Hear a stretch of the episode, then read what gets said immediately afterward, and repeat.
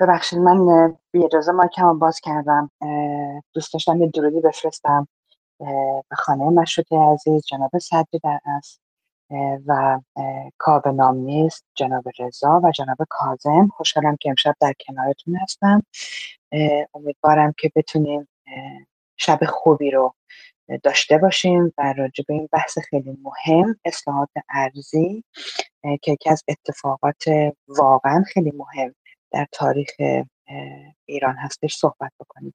اتفاقی که توی هیچ کشور دیگه توی دنیا هیچ وقت نیفتاده و نخواهد افتاد. بهناز جان درود بهت. ببخشید من ماکم همینطوری باز کردم ولی دوست داشتم که یک درودی بفرستم و شاد باش بگم یه چه روزی رو. خواهش میکنم شما مایکتون رو همینجوری باز نکردید. من از شما خواهش کردم که این کار رو بکنید. واقعا درود فرستادم و درود به آیدین جان توکل و پخش زنده که در خدمتشون هستیم و عزیزانی که تازه به ما پیوستند، بانو بهناز، جناب غریب آشنا، فرزندان کوروش و دیگر عزیزان. بانو بهناز شما رو بشنم. درود و عرض ادب دارم خدمت همه باشندگان. منتظر میمونیم بقیه هم به ما بپیوندن. جناب صدری نازنین، نینای عزیزم، غریب آشنا، کاوه، عمو کاظم نازنین، به به جناب رضا داوودی عزیز. امروز خب بحث فکر میکنم که خیلی مهم و بسیار پربار و آموزنده باشه. بحث اصلاحات اراضی هستش که حالا ما منتظر میمونیم جناب هنربخش هم به ما بپیوندن و اسپیس رو به صورت رسمی آغاز کنیم. سپاسگزارم از اینکه حضور پیدا کردین. مثل هر شب در کنار ما هستین. مرسی عزیزان، خیلی خیلی ازتون ممنونم. فرزین نازنینم به جمع ما پیوستن. خیلی سپاسگزارم ازتون. خیلی مقدم همگی تا عزیزان و خصوصا جناب آقای هنربخش دوید کل محترم خانه مشروطه تشریف بیارن. من یک اندک اطلاعاتی رو در مورد اصلاحات اراضی و الغای رژیم ارباب رعیتی عرض می‌کنم. اصلاحات اراضی در واقع با اراده اعلیحضرت شاهنشاه محمد رضا شاه پهلوی انجام گرفت. یکی از بزرگترین پروژه‌های اصلاحی و بهسازی تاریخ ایران شد و به این صورت بود که مالکیت زمین‌های کشاورزی از دست فئودال‌ها یا همون مالکان بزرگ به خرد مالکان منتقل شد و بین کشاورزان تقسیم شد.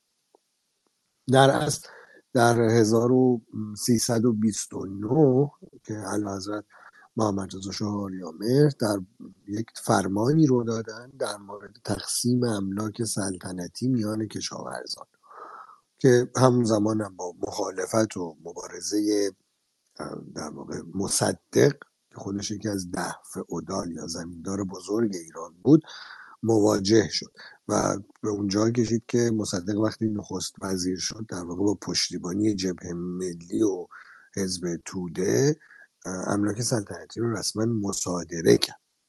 بعد از اینکه مصدق سرنگون شد، شاهنشاه برنامه اصلاحات ارضی رو دنبال کردن.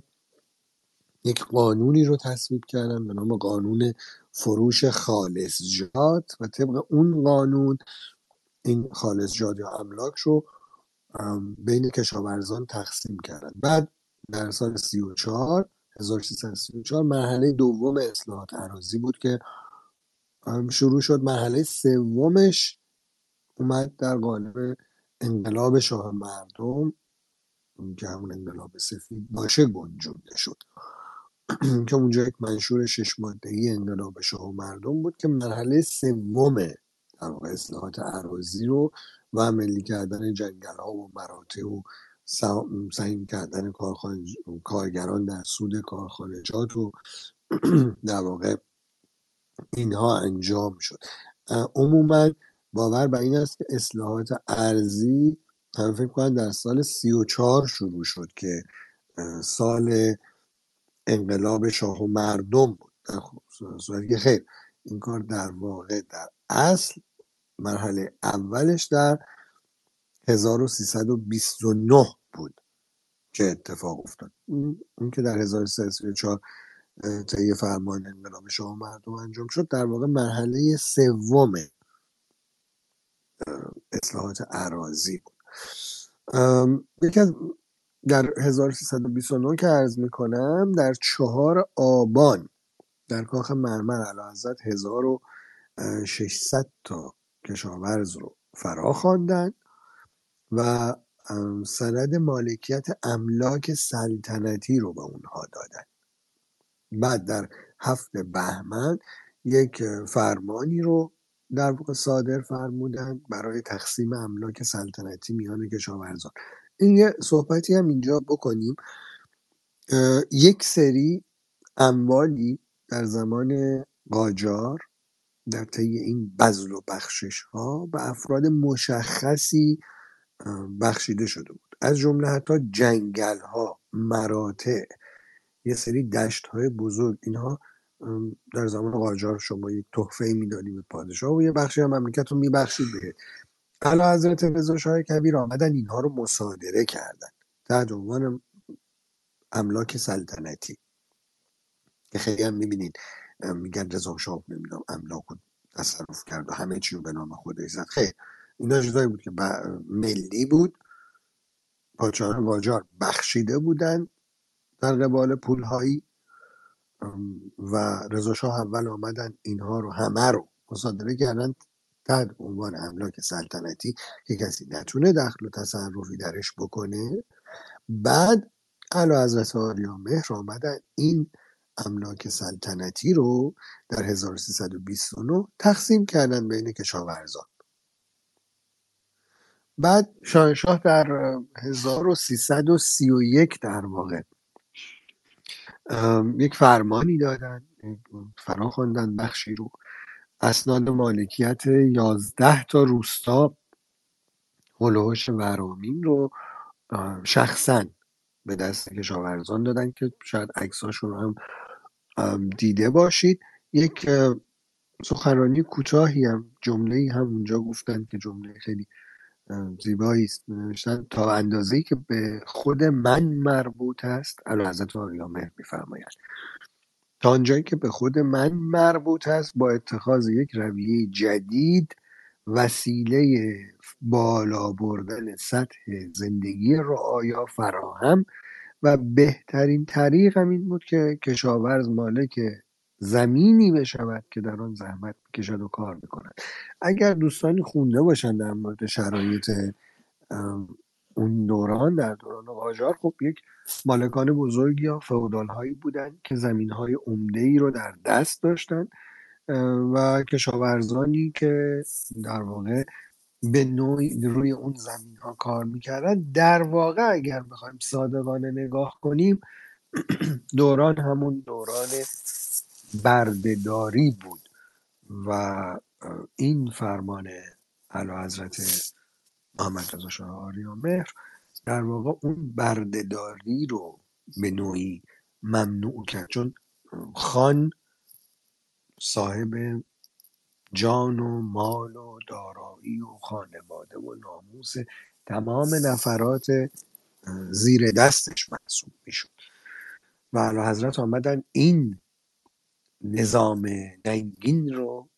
برانداختند که شاید بشه گفت اعلیحضرت آریامهر که از بزرگترین فعالان حقوق بشر بودند، برخلاف این که چپ ها و مصدقی ها و دیگران ادعاش رو میکنند. اعلیحضرت واقعا به مرحله ظهور رسوندن و عمل کردن به این ادعا. دلیل اصلی مخالفت این جماعت توده و ملی مذهبی ها و اینها، دلیل اصلی مخالفتشون با پهلوی و دشمنیشون این بود که اینها جان و مال مملکت رو در دست داشتن، حکومت میکردن برای خودشون و اعلیحضرت آمدن این قانون ننگین رو برانداختن و در واقع مردم رو سهیم کردن در هر آنچه که مربوط به مملکت است. درود میفرستم خدمت جناب آقای هنربخش دبیرکل محترم خانه مشروطه، جناب هنربخش درود بر شما، خیر مقدم عرض می کنم.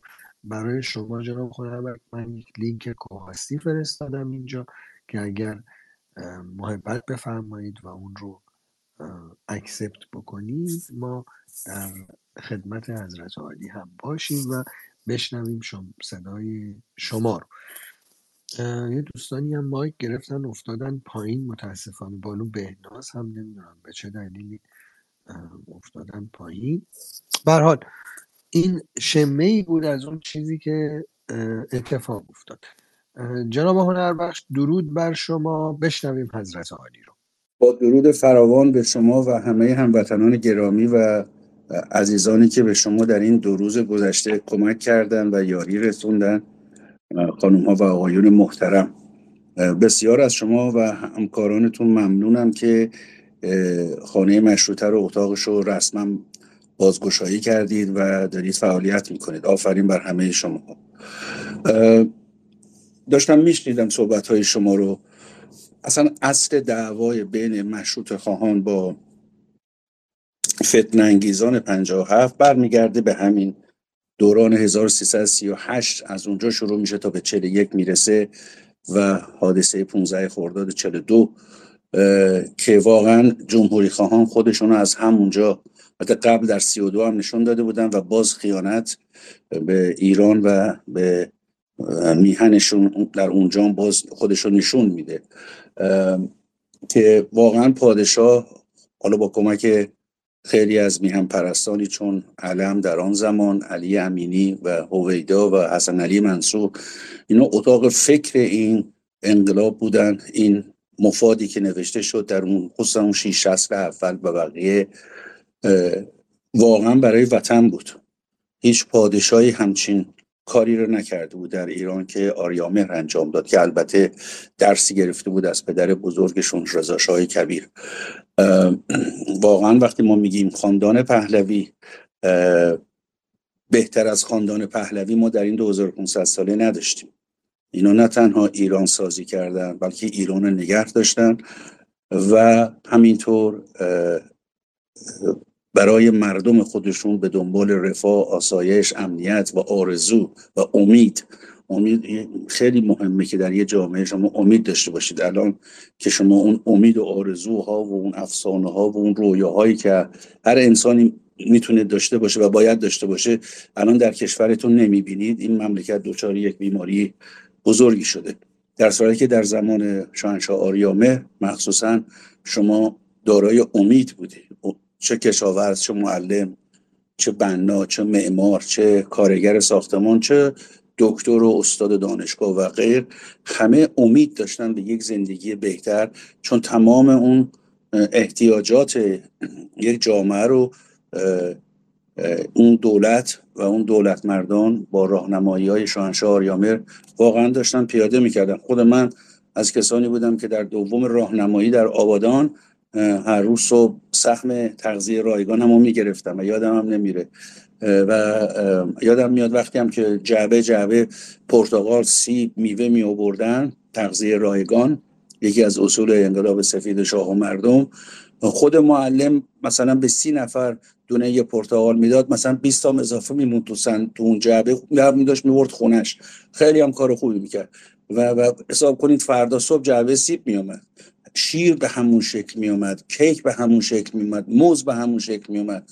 یعنی یه معلم خودش میتونه زیر میوه فروشی باز بکنه آخر هفته یا سوپر. اصلا ببینید چه سیستم عظیمی در ایران پیاده شده بود، اونم در دهه 40 و 50.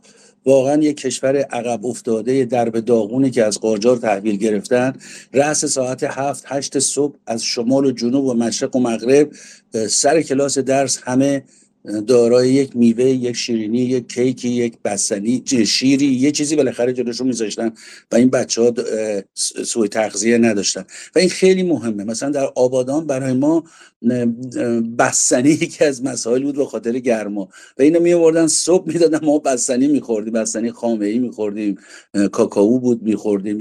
من اینا رو یادم نمیره واقعا. یا مثلا در آموزش رایگان اگر شما فرض کنید در شهرستان خودتون بودید ماهی 350 تومن بهتون کمک هزینه میدادن و ماهی 550 تومن اگه خارج از شهرستان خودتون بودید. من یادم میاد در دانشکده نفت اونجا همه بچه ها خیلی، یه دورانی بود مشهدی ها می اومدن زیاد به دانشکده نفت و ما با چند تاشون خانواده هاشون دوست بودیم و همه اینها خوابگاه خوب داشتن، تغذیه عالی داشتن با سوبسید 90%. اصلا یه چیز عجیب غریب، چلو کباب مثلا چه میدونم 1 تومن بود مثلا. یا خود ماها که بچه شرکت نفتی بودیم وقتی میرفتیم عصرا، چون تابستون واقعا سخت بود غذا پختن، میرفتیم به باشگاه‌های نفت. اونجا غذاها شاید بگم تو 80% سوبسید داشت، یعنی مفت میذاشتن روی میز برای کارگر، کارمند، رئیس، هیچ فرقی نمیکرد. همش یک مدل غذا بود، یک مدل منو بود و جایی بود برای که بچه‌ها عصرا اونجا بازی بکنن، پدر مادرها استراحت بکنن، دور هم باشن. واقعا اینا همش هر چی که میبینید در دوران آریامهری از برکت انقلاب سفید و شاه و مردمه. خب شاه در سال 1338 در اون زمان واقعا گرفتار بود، آرزو داشت که اصلاحات ارضی رو در ایران پیاده کنه، ولی خب در مقابلش روحانیت بود و ملی منقلی‌ها یا همون جبهه ملی‌ها توی بخششون تو هنوز اون مجلس بودن و مالکان بزرگ و جلوی پادشاه رو با 1100 تا داستان می‌گرفتن و در 39 هم همین اتفاق افتاد که دیگه در 40 ایشون گفت نه، باید این اتفاق در ایران بیفته. و وقتی دید مجلس جواب نمیده و روحانیت هم نمیذاره، رجوع کرد به مردم و گفت از مردم میپرسیم که آیا این کار، و در اون سالن کنفرانس بزرگ کشاورزان مسائل اصلاحات ارضی رو که وقتی ایشون همه اجاشون بلند شدن چون داشتن به آرزوهاشون میرسیدن. اینا یه خاطرات و یک برنامه‌هایی است که واقعا در دوران آریامهر که من خودم خب متولد 39 هستم، ولی در دوران دوره‌های 40، اواخر 40 و 50 به خوبی من یه بچه کارمند شرکت نفتی اینا رو در آبادان می‌دیدم، سپاه دانش رو می‌دیدم، سپاه ترویج آبادانی رو می‌دیدم، سپاه بهداشت رو می‌دیدم. شرکت های تعاونی واقعا زحمت می‌کشیدن و چقدر خوب بود این کارها. و اونم برای مملکت، میگم فکر نکنید مثلا 2000 سال دست پهلوی بوده یا 2000 سال از عمر انقلاب سفید و شاه. ما حالا آمارهایی دارم که بعداً خدمتتون میدم که ببینید در ظرف کمتر از 10-15 سال چه اتفاقات بزرگی به خاطر همین انقلاب سفید و شاه و مردم در ایران اتفاق افتاد. مرسی. سپاس از شما جناب آقای هنربخش گرامی. درود میفرستم خدمت تمام عزیزانی که به ما پیوستند و خیر مقدم میگم. جناب تبریزی درود بر شما، من برای شما مایک فرستادم، همچنین شما جناب پرنیان، امیدواریم شما رو بشنویم، بانوخویی و دیگر عزیزان و گرامیان. کاملا آنچه که فرمودید. یک نکته ای رو جناب هنربخش در مورد اون سهمیه صبحانه‌ای که در مدارس میدادن، یک خاطره ای رو میخوندم که فکر میکنم آقای هویدا خدمت یا یکی دیگه از مقامات خدمت اعلیحضرت آریامهر میرن و اعلام میکنن که این چه که به مدارس داده میشود برای تغذیه کودکان، چنان که حضرت عالی هم فرمودید، مثلا یه بخشش اون مدیر حالا یا اون مسئول بر میداره میبره خونهشون و این رو بیایم یک در واقع سیستمی براش بذاریم که خیلی مشخص باشه، طبق آمار بره، به اندازه نفرات بره. الان حضرت میگن که ببین حالا این آمار هم شما بذاری، اون مسئول آخرش اون سهم برای خودش بر میداره و اتفاقی که میفته اینه که به بچه‌های مملکت من اون وقت به چند تاشون نمیرسه. اشکالی نداره اگر اینجا فکر میکنید حالا چیزی هم داره اسراف میشه، بذارید بشه، صرفه جوییتون رو ببرید جای دیگه بکنید.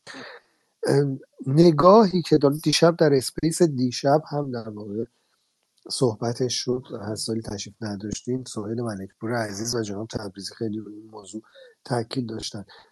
سیستم در واقع پادشاهی خاندان ایرانساز پهلوی از حسن اعلیحضرت آریامهر به یک شکلی بود که وطن پرست تربیت میکرد.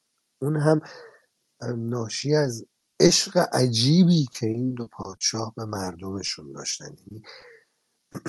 در دو جمله شاید بشه سیاست‌های هر دوی این عزیزان رو تشریح کرد. یکی اون جمله معروف اعلیحضرت رضا شاه بزرگ که فرمودند خدا عمر دهد این وطن جذاب و عزیز را به قدری آباد کنم که حتی خائنان سست عنصر عیاش هم آن را ترک نگویند و خارج را بر آن ترجیح ندهند. و یکی اون دیدگاه اعلیحضرت آریامهر که هرچه در جهان هست بهترینش باید برای ایرانی باشه.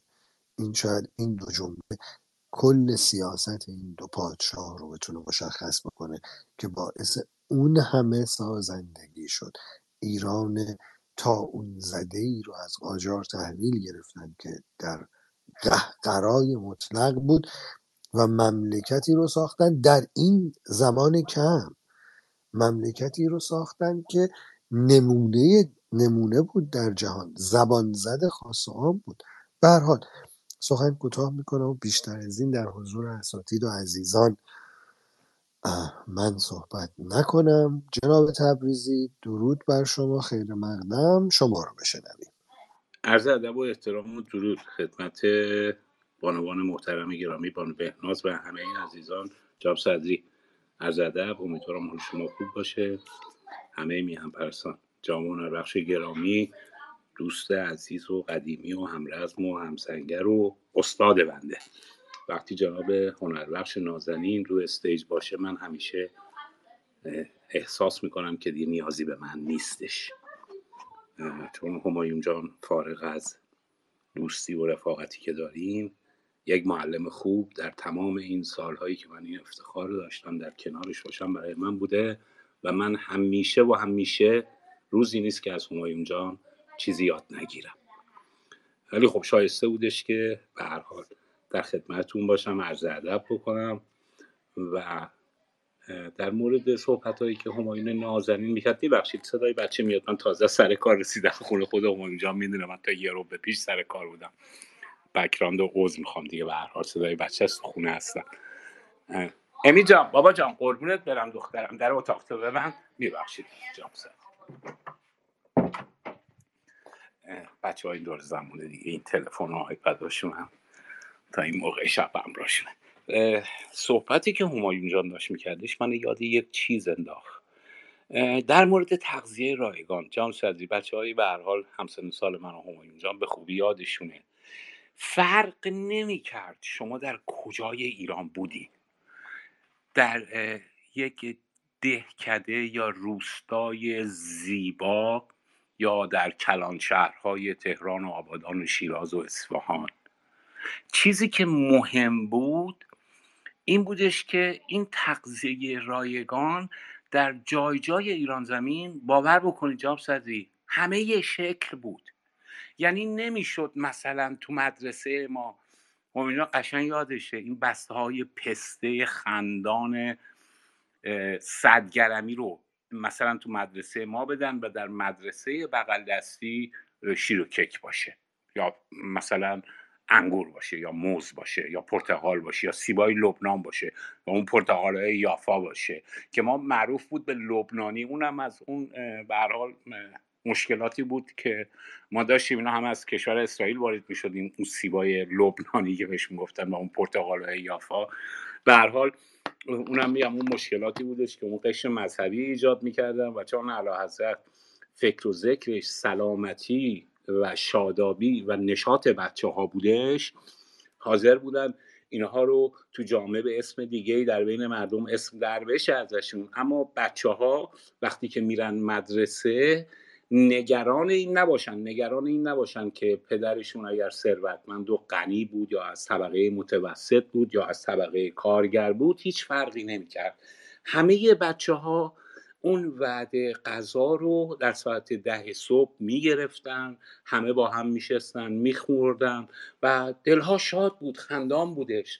و این مورد چون همایون جان بهش اشاره کرد. ببینید قربان، من در کشور پادشاهی سوئد زندگی میکنم جناب صدری.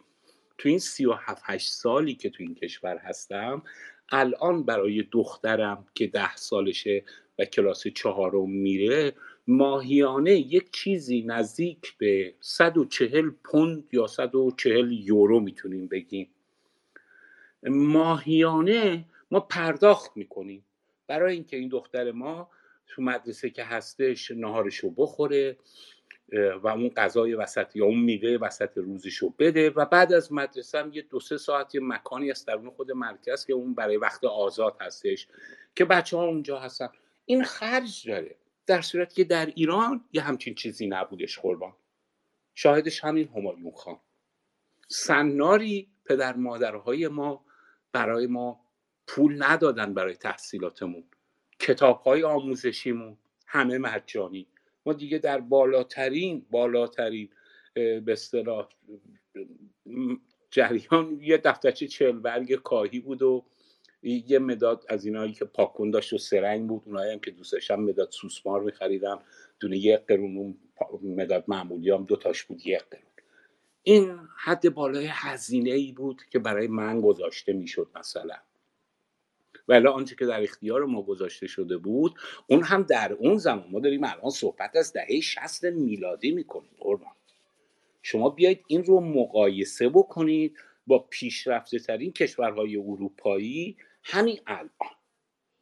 شما ببینید در همین کشور سوئد شما تحصیلات بخوای بکنید، بخصوص زمانی که وارد دبیرستان و مرحله پیش دانشگاهی و دانشگاهی میشید، قیمت خریدن کتاب اصلا یک مصیبته. تمام بچه‌هایی که درس میخونن مثلا بعد از دبیرستان اینجا خواه ناخواه مجبور میشن وام بگیرن از دولت، و بخش بزرگی از این وام ها خرج به اصطلاح افسار آموزشیشون میشه، کتاب ها و مسائلی که نیاز دارن برای اون تحصیل یا اون رشته خاصی که میخوان بخونن.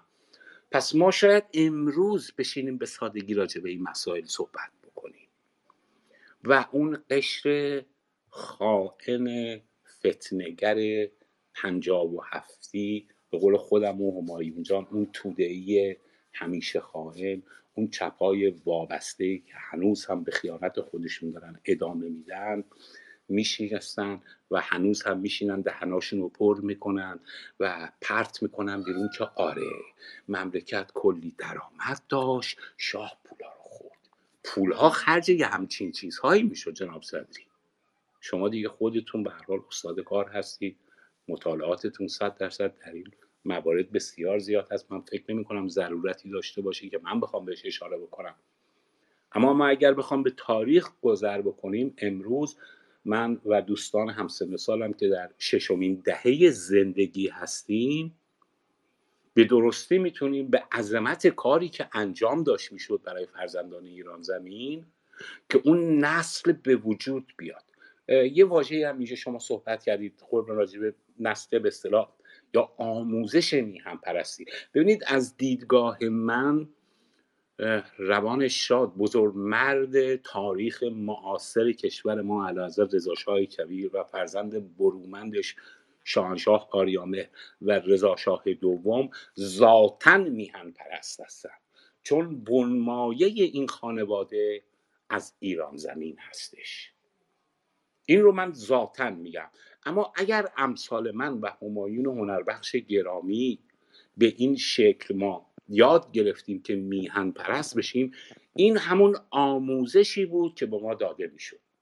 خب حالا من شاید بخوام به خودم فرجه بدم، بگم پدرم نظامی بودش، با یه دیسیپلین خاصی تربیت شده بود در آرتش شاهنشاهی، عموم نظامی بود، پسر عمم نظامی، پسر عمو نظامی، پسر دایی نظامی و اینها.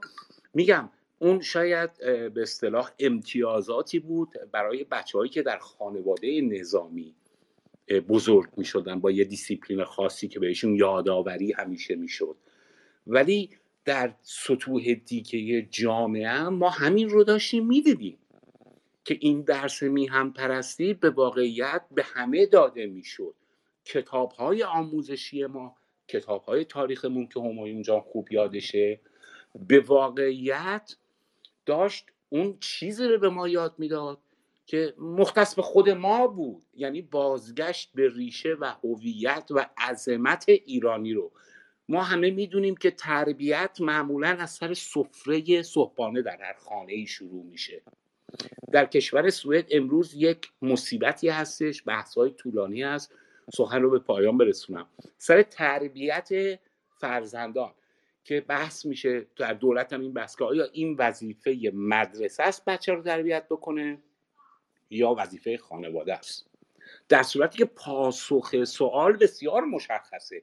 همه چیز در اون جامعه کوچک به اسم خانواده از اونجا آغاز میشه و از اونجا به دیگر جاها سرایت میکنه و این بسترها در کشور ما در اون دوران در اون سالها به وجود اومده بود با محتواهای کتابهای درسی که داشتیم که به ما درس و آموزش میداد، بزرگان تاریخمون، پادشاهانمون، آنانی که خدمت کرده بودند، آنها رو به خوبی یاد میگرفتیم، در ذهن میسپاردیم، همچنین آنهایی که به اون مرز و بوم خیانت کرده بودند آنها را نیز به خوبی یاد میگرفتیم و در تاریخ و در حافظه حفظ میکردیم که هیچ وقت فراموش نکنیم. و امروز هم ما اگر اینجا نشستیم جناب صدری در کنار هم دیگه، عزیزان ما اگر صحبت از خاندان ایرانساز پهلوی میکنیم، صحبت از خادمین میکنیم.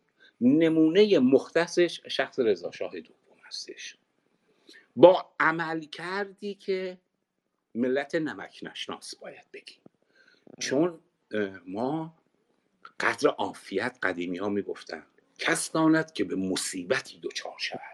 ایران زمین و ملت ایران زمین 44 ساله به یک مصیبتی دوچار کرده با دست خودش رو که امروز نمیدونه چی کار بکنه، ولی یک روزی نه چندان دور راه حل رو پیدا میکنه و از این مانع نیز عبور میکنه، همچون تاریخ ما که درونش مغول‌ها آمدن، اسکندرها آمدن و خیلی های دیگه آمدن و بر اون دشمنان ما به اصطلاح پیروز شدیم و ادامه راه خودمون رو در تاریخ با سرافرازی انجام دادیم. این مهم نیز اتفاق میفته، اما اون زمان این اتفاق شومی که افتاد به خاطر این بود که اگر امروز ما به اروپا نگاه بکنیم، اگر در جوامع اروپایی زنها آزادی بیان دارن، آزادی برابری دارن، کودکان حق دارن در جامعه و تمام افراد جامعه های پیشرفته رو که میبینیمشون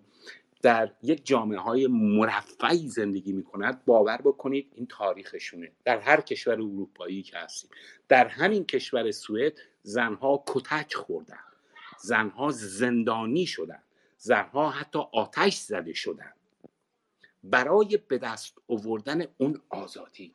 زن ایرانی، مادر خود من، شب رفت گرفت خوابید، صبح بلند شد جناب صدری همسر بود به معنای واقعی کلمه و این مهم بدون اینکه قدمی ایرانی براش برداره به دست توانای شاهنشاه آریامه به انجام رسید. همه چیز داخل یک بشقاب یا یک ظرف سینی مجمع نقره‌ای تقدیم ملت بزرگ ایران شد، اما خب نابرد رنج گنج میسر نمی شود. ما رنج نبردیم برای گنجی که به دستمون داده شد. امروز از تاریخ این درس بزرگ رو گرفتیم.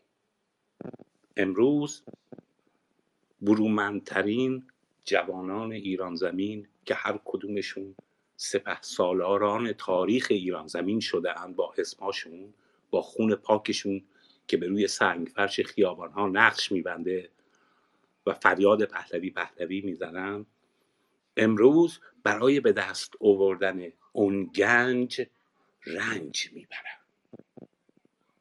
و اون روز دور نیست و روزی که این گنج به دست بیاید مطمئن هستم شاید اون روز نباشم و نسل من نباشد، ولی نسل‌های جوان اون گنج رو با جان و مال و ناموسشون پاسداری و محافظت رو پدافند میکنن و دیگر به این گرداب یا به اون سرابی که از دور خودش رو به خوبی نشون میده اما به نزدیکش که برسی به هیچ رسیده ای، دیگر دچار این مصیبت ها نخواهی میشد. باشد که صبح پیروزی در کشور عزیزمون هرچه زودتر طلوع بکنه، باشد که آفتاب ایران زمین هیچ وقت غروب نکنه و ما همگی بتوانیم در کنار هم قدم های مثبتی در این باقی مانده عمری که داریم برای رسیدن به اون شکوه و عظمتی که ناخواسته از دست دادیم دوباره به دستش بیاریم. سپاسگزارم. سپاس از وقتتون. سپاس از شما جناب بابک تبریزی نازنین. درود مجددی میفرستم خدمت جناب همایون هنربخش دبیرکل خانه مشروطه ایران. افتخار اینو داریم که در خدمتتون باشیم. جناب بابک تبریزی، جناب پرنیان و دیگر عزیزانی که به تازگی به ما ملحق شدن. بزرگواران، شما وقتی از خاطراتتون تعریف میکنید این خیلی خوبه که ما می آموزیم و بیشتر متوجه میشیم. این تاریخی که سینه به سینه میگرده برای ما بسیار آموزنده است، ولی یک حسرت بزرگ هم برای من به جا میگذاره که یک روز زندگی در دوران پرشکوه شاهنشاهی پهلوی رو حتی نتونستم تجربه کنم، ولی برای نسل آینده هر تلاشی رو که از دستم ساخته باشه حتما انجام میدم که در اون شکوه پادشاهی فرزند خود من رشد و نمو کنه و فرزندان دیگر. جناب تبریزی، پرو فرمایشات شما من یک تجربه رو در انگلیس به دست آوردم. اون هم این هستش که یک موزه‌ای هست اینجا به نام بیمش. من وقتی این موزه رو رفتم بازدید کردم، سربازانی به صورت نمادین در این موزه قدم میزنن و تاریخ رو توضیح میدن. دقیقاً زمانی که در تاریخی که رضا شاه بزرگ همونطوری که شما فرمودین آزادی ها رو در یک مجمع مزین تقدیم به زنان کشور ما میکرده، زنان در انگلیس برای اینکه حقوق برابر با مردان داشته باشن، بر فرض مثال اگر بابت یک ساعت کار کردن یک زن و مرد که به صورت مساوی کار میکردن یک مرد 1 پوند دریافت میکرده، اون زن 40 پنس دریافت میکرده. برای این حقوقهای برابر جنگیدن و تلاش کردن که امروز به این شکل میتونن مملکتشون رو اداره کنن و ادعا داشته باشن که خورشید روی پرچم ما غروب نمیکنه. امیدوارم که ما هم به زودی بتونیم به اون دوران پرشکوه برگردیم، تداوم اون دوران پرشکوه رو داشته باشیم و این آرزو رو من برای همه ایرانیان دارم، خصوصا بانوان سرزمینم. جناب هنربخش در مورد اصلاحات اراضی و تأثیرات اصلاحات اراضی اگر مطلبی داریم بفرمایید ما بیشتر یاد بگیریم. سپاسگزار میشم. خواهش میکنم. سپاس از شما و دوست عزیز جناب آقای بابک تبریزی و درود میفرستم به دکتر نامدار بقایی و از رئیس شورای مرکزی خانه مشروطه ایران و آقای دکتر پرنیان عزیز یکی از اساتید خانه مشروطه ایران. و همینطور درود میفرستم به جناب نیما سعیدی عزیز رئیس روابط عمومی حزب رستاخیز ایرانگرایان. و اگر کسی رو جا گذاشتم به خاطر اینکه من این اسما رو بعضی اسما رو بلد نیستم، نمیدونم، در هر حال آرزو بهترین ها رو دارم برای همه دوستان. باید ببخشید منو.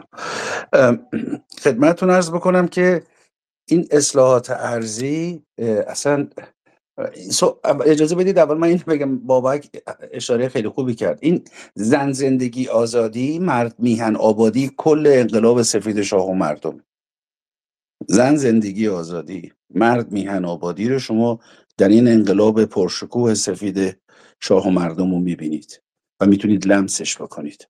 ببینید در 1928 در انگلستان پس از اینکه واقعا اینجا زنان رنج کشیدن، کشته شدن و به زندان افتادن، تونستن این حق رأی بگیرن. اینم پس از 400 سال دموکراسی در این مملکت و 1000 سال به گفته خودشون داشتن پارلمان، با همه دعوا و مکافاتی که تظاهراتی که اینجا پیش اومد در 1928، فارسیش نمیدونم چه سالی میشه، اگه دوستی کمک بکنه به من بگه، میتونه وسط میکه من میکروفون بیاد و بگه به من 1928 به فارسی چه سالی میشه به شمسی.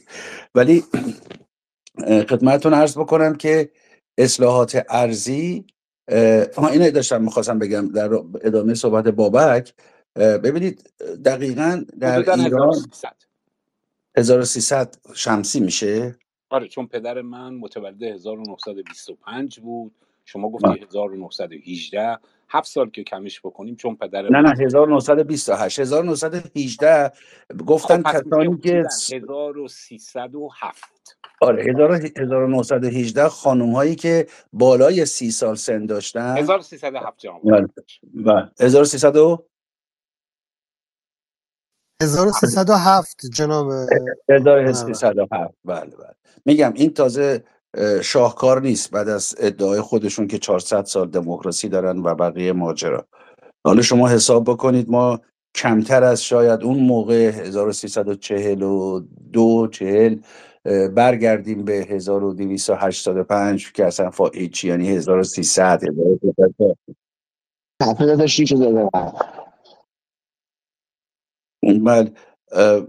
اوکی. در هر حال ما ادعا نداریم که در ایران 400 سال دموکراسی داشتیم، 400 سال قانون داشتیم که بعد برسیم مثلا به آزادی زنان و حق انتخاب پوشش، حق نگه داشتن فرزند اگه پدر یا شوهر جدا بشن یا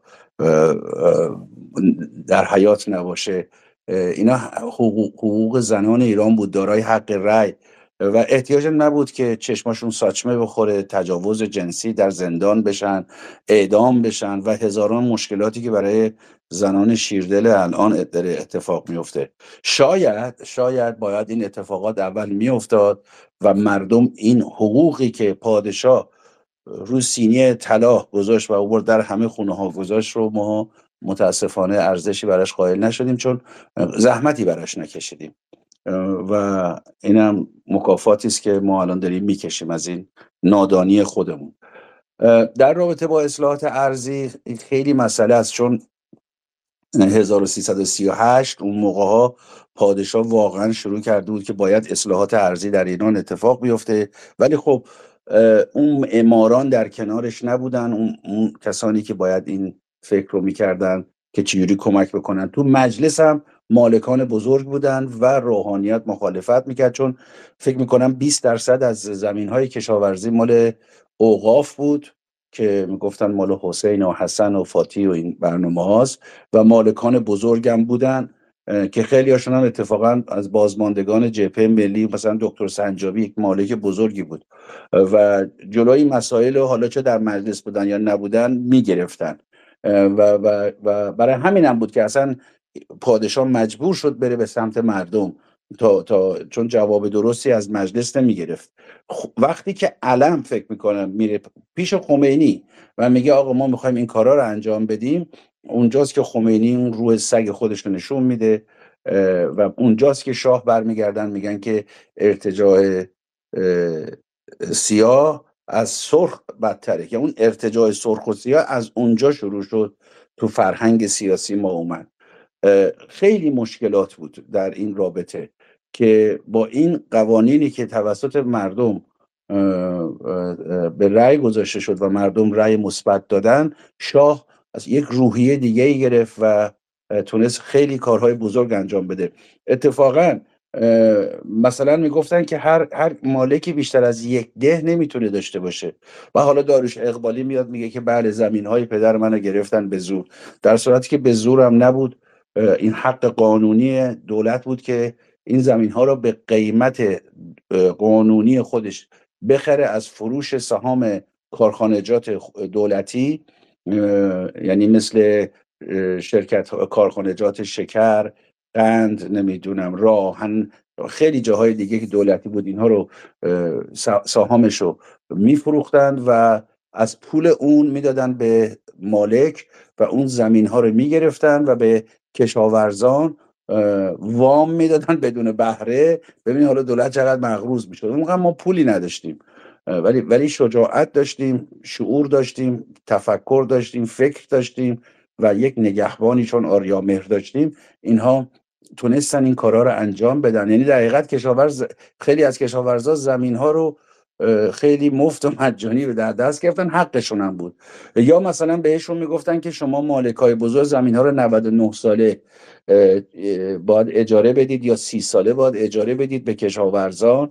و شرکت های تعاونی اینجا واقعا خیلی خوب کار کردن و کمک میکردن به کشاورزان. و از پشت در سپاه دانش، سپاه ترویج آبادانی و شوراهای محلی خیلی مهمه که در حقیقت یک نوعی از همون انجمنهای ایالتی ولایتی، ولی یک شکلی دیگه، چون اونم باز دو مرتبه روحانیت و خیلی جلوی اون مسائل هم حالا اون گفته دیگه ای داره، بحث دیگه ای داره. اومدن شوراهای محلی رو در خیلی از دهات درست کردن که بیشتر مسائل که کشاورزان داشتن، روستاییان داشتن با مالک یا بین خودشون، اینا رو بتونن محلی حل بکنن تا اینکه برن و جایی که نمیتونستن اون وقت قوه قضاییه وارد میشد. و این سپاهان دانش اونجا خیلی کمک میکردن، آموزش میدادن به این شوراهای محلی و شرکت های تعاونی. سپاه ترویج آبادانی واقعا زحمت میکشیدن، دوره میدیدن و میرفتن به شرکت های تعاونی کشاورزی کمک میکردن. یک چیز بسیار عجیب غریب، یعنی شما حساب بکنید الان در خود بریتانیا که من هستم، دومین مالک زمین های کشاورزی کینگ چارلزی که الان روی تخت نشسته، این خانواده وینزر هستن. اولیش فکر میکنم اداره راهنه و خود کلیسا به عنوان یک بیزنس، به عنوان یک سازمان، فکر میکنم سومی باشه. یعنی اینو شاه تونست در کشور ایران از بین ببره که نه اشرافیت، نه روحانیت و نه مالکای بزرگ و فئودال داشته باشیم و این ارباب رعیتی رو از داستان ایران کشید بیرون. اما این من اشاره بهتون بکنم و بزرگترین کاری که هیچ وقت هم زیاد درباره‌اش صحبت نمیشه که خاندان پهلوی انجام دادن به دستور اعلیحضرت رضا شاه بزرگ بود، منع داشتن برده در ایران. فکر میکنم در سال 1308 این اتفاق افتاد. تاریخ رو مشخص رو نمیدونم، ولی اگه دوستان الان گوگل بزنن سریع همه، چون ما گوگل زدنمون خیلی خوبه، میتونیم اینو در بریم. واقعا دربارش هم صحبت نمیشه.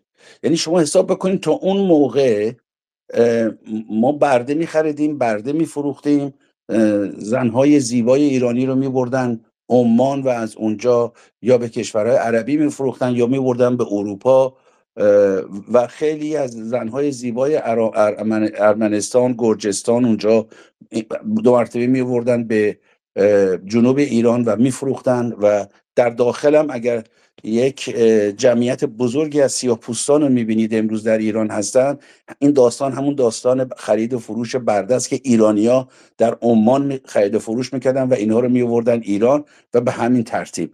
یعنی میخوام بهتون بگم این مرد بزرگ، آنچه که شاید حتی کوروش کبیر نوشته، ایشون واقعا انجام داد.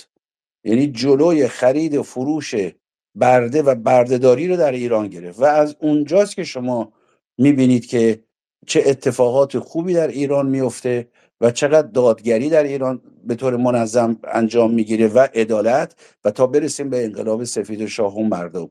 من یک لیست بزرگی دارم اینجا که حالا بعدا براتون میخونم که چجوری از چه جایی این اصلاحات ارضی به چه نقطه‌ای رسید و همینطور 19 اصل انقلاب سفید و شاه و مردم که به ترتیب میتونیم درباره‌اش صحبت بکنیم.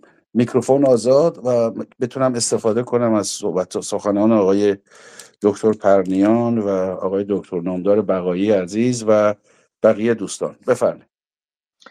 سپاس از شما جناب هنربخش گرامی. اون منع برده‌داری که فرمودین فرمان حضرت رضا شاه بزرگ در سال 1307 بود که به درستی از سالی اشاره کردین، اختلاف شب به خاطر تاریخ میلادی است.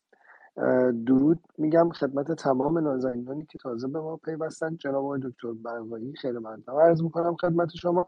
منتها یک نکته رو در تایید فرمایشات جناب تبریزی عرض بکنم. اون بحث وطن پرستی که فرمودن، آموزش وطن پرستی، ابتداء عرض میکنم روان پدر بزرگوارتون شاد جناب تبریزی که الحق از وطن پرستان بودن، همون سیستم آرتش و همون آموزشی بود که شما میفرمایید که اینو دیشبم میخواستم خدمت رو عرض کنم که یک به عنوان مثال خلبانی چون غفور جدی اردبیلی رو تربیت میکرد که موقعی که تصفیهش کردن از ارتش اساسکشی داشت میکرد از پادگان، جنگ شروع شد، زن و بچه و اساس منزلش رو بود، گرو گذاشت، گفت بدید این هواپیما رو هم برید برم به جنگم، رفت دیگه هم برنگشت و هواپیماش رو زدن. دقیقا همینطور از جناب تبریزی بزرگوار اون سیستم بود که امثال عباس دوران رو برای ما تربیت میکرد. با درود به روح روان پدر بزرگوار شما. من بیش از این صحبت نکنم. جناب آقای دکتر برقایی خیر مقدم حضرت عالی رو بشنویم و بعد به دوستان دیگر برسیم. یه پوزش هم از عزیزانی که از ایران بودن، این غریب آشنا چند بارم مایک گرفتن و افتادن پایین، حالا امیدواریم که دوباره برگردن. جناب دکتر برقایی درود بر شما.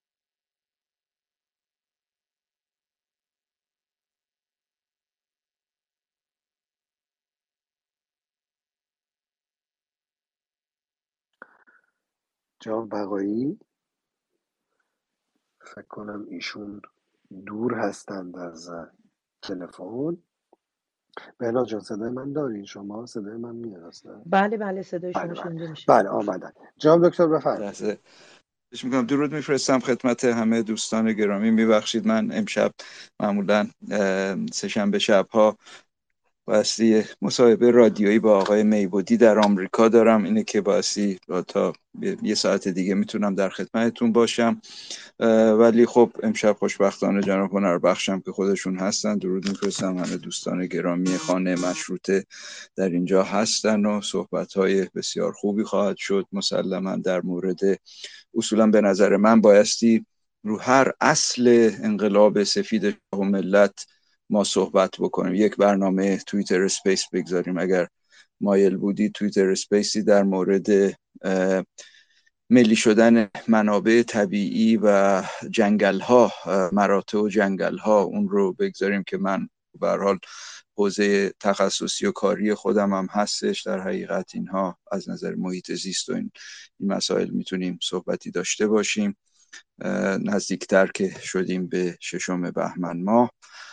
ولی در مورد اصلاحات ارضی واقعا هرچه بگیم کم گفتیم. به نظر من داستانها زیاده، خاطرات زیادی هست. مادرم اتفاقا خاطراتی دارن از اون دوران که به چه صورت بود و بسیاری از اون مالکینی که به هر حال میدونید این زمین ها و این لند اونر به قول انگلیس ها بودن و صاحبان زمین بودن، وقتی که این انقلاب منحوس داشت می اومد و بر سر ایران و ایرانی پیاده می شد، بسیاری از اینها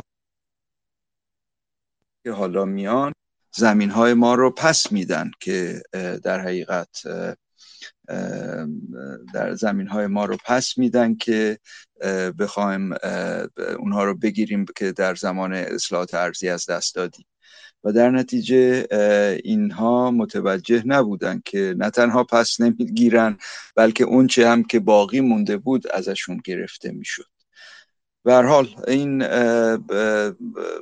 خاطرات خیلی زیاده، داستانها خیلی زیاده و میتونیم واقعا ساعتها راجبش صحبت کنیم، ولی یکی از بزرگترین کارهایی بود که شاید در زمان پادشاه فقید شاهنشاه آریامهر انجام شد و بقیه اصولاً کلن اون 19 اصل انقلاب شاه و ملت رو واقعاً بایستی رو هر کدومش تمرکز کنیم و صحبت کنیم راجبش. خیلی سپاسگزارم. درود بر شما جناب آقای بقایی. یک نکته‌ای رو امیدوارم البته اون اسپیسی که فرمودید رو حتما خواهیم گذاشت در مورد اون مبحث بسیار مهمی که فرمودید. شرکت جنگل‌ها هم در زمان قاجار عملاً جزئی از بخشایش‌هایی بود که خاندان قاجار می‌کردند، پولی می‌گرفتن برای سفرهای اروپا رفتنشون، جنگل می‌بخشیدن، مملکت می‌بخشیدن و اعلیحضرت رضا شاه بزرگ آمدن همه اینها رو برای در امان ماندن از گزند و بخشش جزو املاک سلطنتی قرار دادند و بعد اعلیحضرت آریامهر طی 3 مرحله قانون اصلاحات اراضی اونها رو بخشی رو ملی کردند، بخشی رو به خورد مالکان واگذار کردند. ولی آنچه که جناب هنربخش فرمودند در تایید سخن ایشون دقیقاً به همین نوع بود. در 1329 در واقع اولین مرحله‌ای بود که اعلیحضرت شاهنشاه آریامهر طبق اون فرمان بخشایش املاک سلطنتی تعدادی از کشاورزان رو جمع کردن، اسناد املاک رو به اونها سپردن و اولین مخالفت‌ها چنان که جناب هنربخش هم فرمودن توسط همین خاندان قاجار، بنیانگذاران اون حزب توده و ملی مذهبی ها و اینها، اولین مخالفتش با از طریق احمد قوام بود که خودش یکی از چند فئودال بزرگ ایران بود و آمد یه قانونی رو داد که 15% از عواید زمین رو به کشاورز میداد و بعد از او در نخست وزیری محمد مصدق بود که آمد طرح 15% قوام رو گرفت، کرد 10%، 70% زمین ها در دست مالکان بزرگ از جمله همین خاندان بود. سهم کشاورز رو مصدق کرد 10%، 10% رو کرد سهم ملاها برای بنای مسجد و کارهای مذهبی و بقیه هم سهم مالک. بعد از سرنگونی مصدق اعلیحضرت در 1332 اگر اشتباه نکنم در مرحله سوم قانون اصلاحات اراضی اون سیاست خودشون، سیاست کشاورز مالک رو در واقع کاملا اجرا کردن و در بخش تعاونی هم که جناب هنربخش فرمودن تأسیس بانک عمران اصلا به همین منظور انجام شد. وام‌هایی رو به کشاورزان اختصاص میداد برای خرید ماشین‌آلات، برای تامین مبلغ زمین و این کمکی بود که برای از این لحاظ به کشاورز میشد برای تامین مواد اولیه و ماشین‌آلاتش. و اون سپاه ترویج آبادانی که جناب هنربخش هم فرمودند بخشی از کار آموزش رو بر عهده داشت و دقیقاً این همون نامی که روش بود ترویج آبادانی باعث اون همه آبادانی هایی شد که ایجاد شد.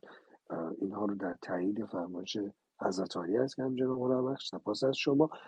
بانو عذرنازلی رو بشنویم و بعد جناب نیک مرام بفرمایید. درود بر همگی جناب آقای هنربخش عزیز، آقای صدری عزیز، بهناز جون، لینا جون، آقای دکتر بهایی عزیز، آقای تبریزی و بقیه دوستان. من خودم قشقایی هستم.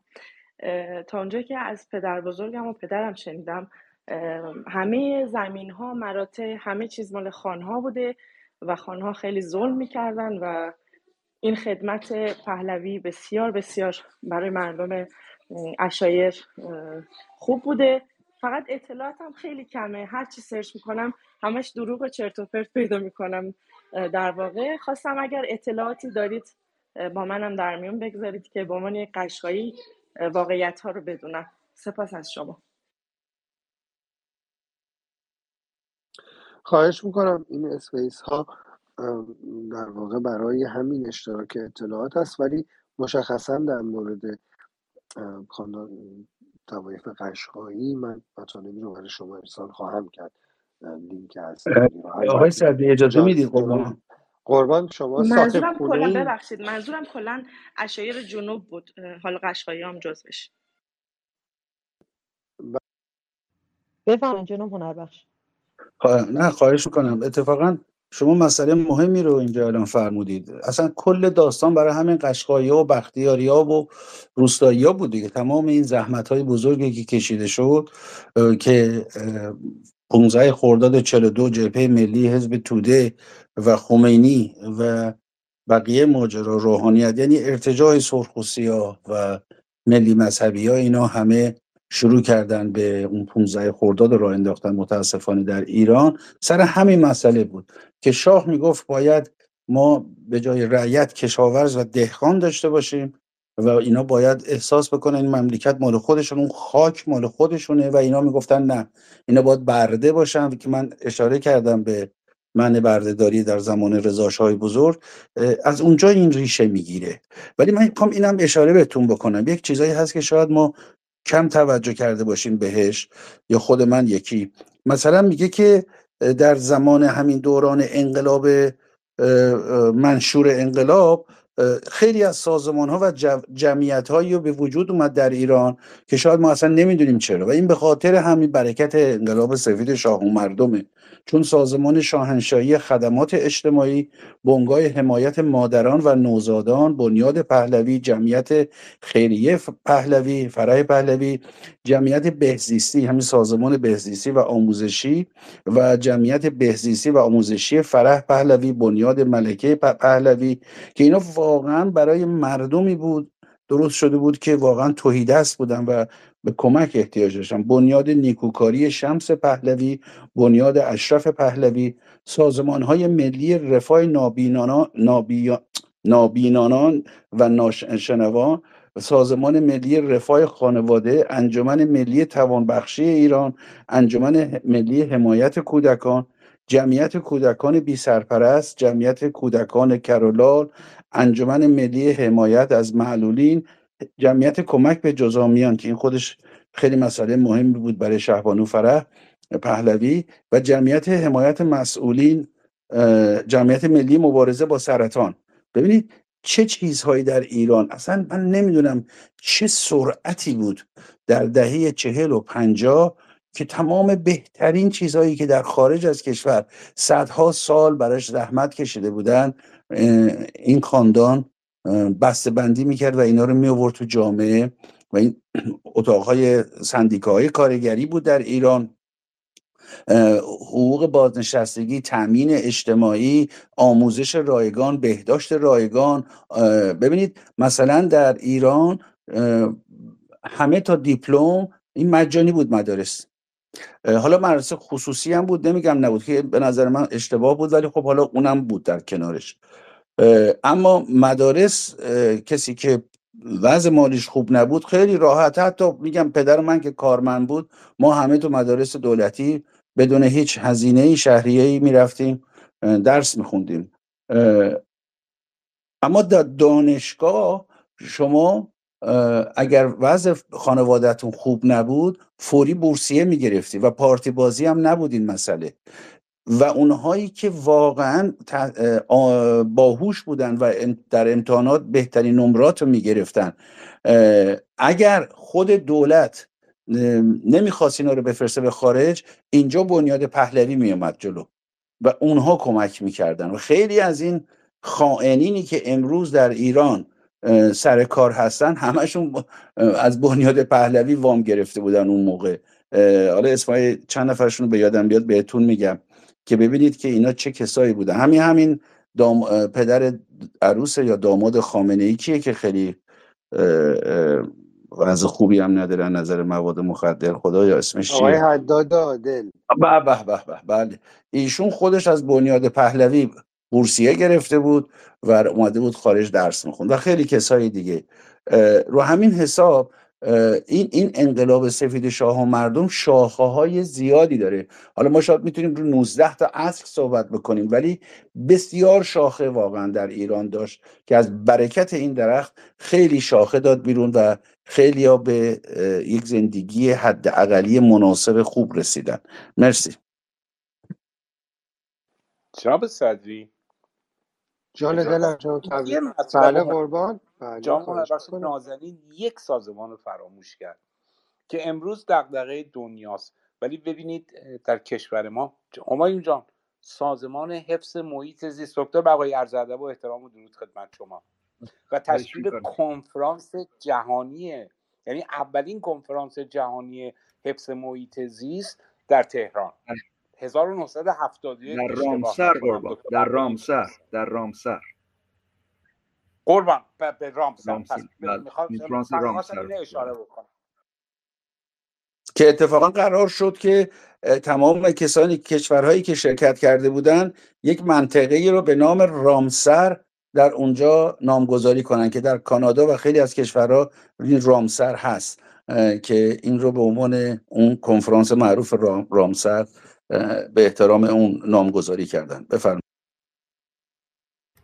عذر میخوام، من اگر یه توضیح کوچیکی بدم، این کنفرانس معروف رامسر که تشکیل شد اون موقع به همت جناب اسکندر فیروز که رئیس سازمان حفاظت محیط زیست بودن، ایشون یعنی این در حقیقت همون پایه اصلی این کنفرانس هایی که امروزه میبینیم سازمان ملل در جهان میگذاره به نام کاپ 25 26 28 بود امسال که انجام شد. این کاپ ها در حقیقت نتیجه های اون کنفرانس اولیه رامسر هستن که در ایران شد. واقعا یعنی از نقطه نظر محیط زیست و این مسائل یک سر و گردن از همه اون زمان ما بالاتر بودیم. این رو حالا اگر خواستید در واقعا نشست دیگری مفصلا راجبش صحبت میکنیم. سپاسگزارم.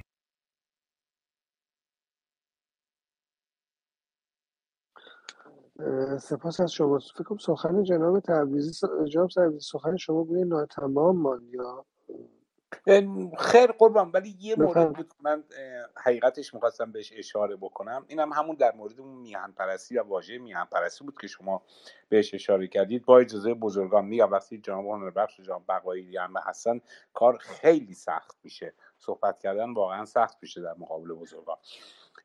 روی اون اصل میهن‌پرستی خواستم یک اشاره ای رو بکنم. خب من گفتم ملت ایران زمین به خاطر به دست تلاشی چون نداشت برای تمام مزایایی که حضرت شاهنشاه حاریامه به ملت ایران هدیه کرد، این مورد رو ما اگر یعنی میخوام مثال شخص حضرت رضا شاه دوم رو بزنم که در ذات میهن پرستی ایشون به واقعیت شکی نیستش. چون ما اگر بخوایم به تاریخ نگاه بکنیم 44 ساله که ایشون پرچمدار آزادی کشور بودن. ما همه خود این جمعی که اینجا هستیم و تمامی میهن پرستان پادشاه خودمون رو میشناسیم و میدونیم کی هستش و ایشون نه تنها پادشاه قلب‌های ما هستش بلکه وارث تاج و تخت کیانی ایران زمین ایشون هستن و در این شکی نیست برای ما. اما بزرگمردی فرزند برومند شاهنشاه آریامهر اینجا به اثبات میرسه که از روز اول ایشون به این مطلب اشاره کردن. یک دغدغه دارم و اون آزادی کشورم هست. و باز هم اگر بخوایم به بزرگمردی و میهن پرستی درجه بالای میهن پرستی ایشون با به اصطلاح چشماندازی که به عملکرد زشتی که ملت ایران زمین در مورد خاندان پاک پهلوی انجام داده بود، دوره جنگ رو شما عباس دوران رو گفتید، جدی رو اسپردید و تمام اون به هر حال میهن پرستانی که با چنگ و دندون برای اون کشور خون دادن.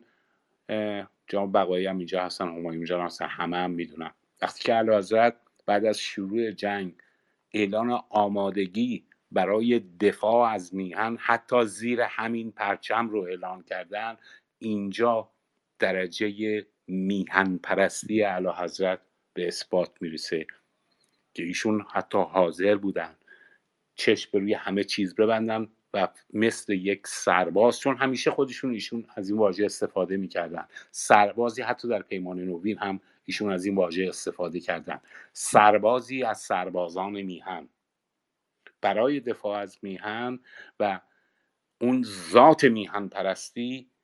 همین دو نمونه من فکر میکنم کافی باشه جناب صدری. یعنی ما اگر هر کس دیگه ای رو، هر پادشاهان کشورهای دیگر رو که خب پادشاهی از اون کشور به یه علتی حالا به اتمام رسیده، اون خانواده هایی که به اصطلاح رفتن از اون کشورها اصلا نگاه چپ هم دیگه نکردن، رفتن زندگی هاشونو کردن. ولی ایشون از روز اول هم مقمش آزادی ایران زمین بوده و این چیزی نیست جز همون ذات میهم پرستی که در به واقعیت کروموزون های ایشون وجود داره. همین خواستم فقط اشاره بکنم. سپاسگزارم. سپاس. بفرمایید بهناز جان. بفرمایید شما جناب. نوبت ها با شماست. بفرمایید. من سپاسگزارم. یک سپاسگزاری از جناب تبریزی باید عرض بکنم. سپاس از شما جناب تبریزی و بابت مواردی که فرمودید. یه درود اختصاصی هم به جناب سعیدی عرض بکنم. این نیما سعیدی در بین ما هستن. جناب سعیدی من برای شما هم مایک فرستادم. بهناز جان با شماست. سپاسگزارم جناب تبریزی نازنین. درود بر شما جناب نیما سعیدی. خوش پیوستیم به جمع ما. خانم رویا دستشون بالا هستش. سرکار خانم رویا. آقای نیک مرام بودن پیش از خانم رویا. جناب نیک مرام. اوکی، نوبت‌ها رو من اشتباه کردم. جناب نیک مرام. بله جناب نیک مرام شما بفرمایید. بعد از شما سرکار خانم رویا. خواهش میکنم. من میخواستم یه عجله بکنم خدمت دوستان و شعرم رو بخونم برای امروز. من معمولا شعر میخونم در مورد سوژه هایی که داریم صحبت میکنیم دربارشون و در مورد اینکه این دو مرد چه کردن، به خصوص رضا چه کردن با اون انقلاب سفید که مشکلات تمدنی رو حل کردن. یعنی سواداریتر رو شما حل بکنیم و در سطح اخلاقی حلش. من معتقدم که این خانم، یکی از خانم‌ها فرمودن که تداوم، این تداوم خواهد داشت. این که توشه ما هست. از این نکبت که بیایم بیرون، این سرمایه‌گذاری‌های اخلاقی که کردن توی جامعه، من جمله مثل همین که برده‌داری رو از بین بردن، از بین که نبردن قلقلش کردن. در نهایت من یه شعر رو تقدیم میکنم خدمت اون دو بزرگوار که میگوید، اسمش از آنچه که بی شاه نداریم. عید آمد و ما کعبه آمال نداریم. نوروز شدن ما شه و شهبال نداریم. از ترس پدر تا ته دوزخ چه دویدیم. ابلیس رسید و گذر از آل نداریم. از شوکت دنیا که به ما زور نمودند رستیم و به جز خون جگر مال نداریم. چون امر نمودند که این شام گران است، از سفره به در گشته و چنگال نداریم. گفتند که ملک از سر بیداد فرو ریز، کردیم و 40 سال جز اختلال نداریم. از خانه ما دوستی یار کجا شد، چون گشت که دیگر شکرین فال نداریم. این قبله که گفتند سر از شوش درآورد، بازار که هیچ است سد اسمال نداریم. اینجا به بسم الله اگر دزد به ما زد، جان برد و دگر میل به امیال نداریم. دندانده اگر نان نفرستد گله‌ای نیست، نان در دل و یک بغل به بقال نداریم. اقبال که بردند که هیچین به فلایش، دیگر به توان دعوه و جنجال نداری. دل خدا هم گرفت. حالا خداش هست.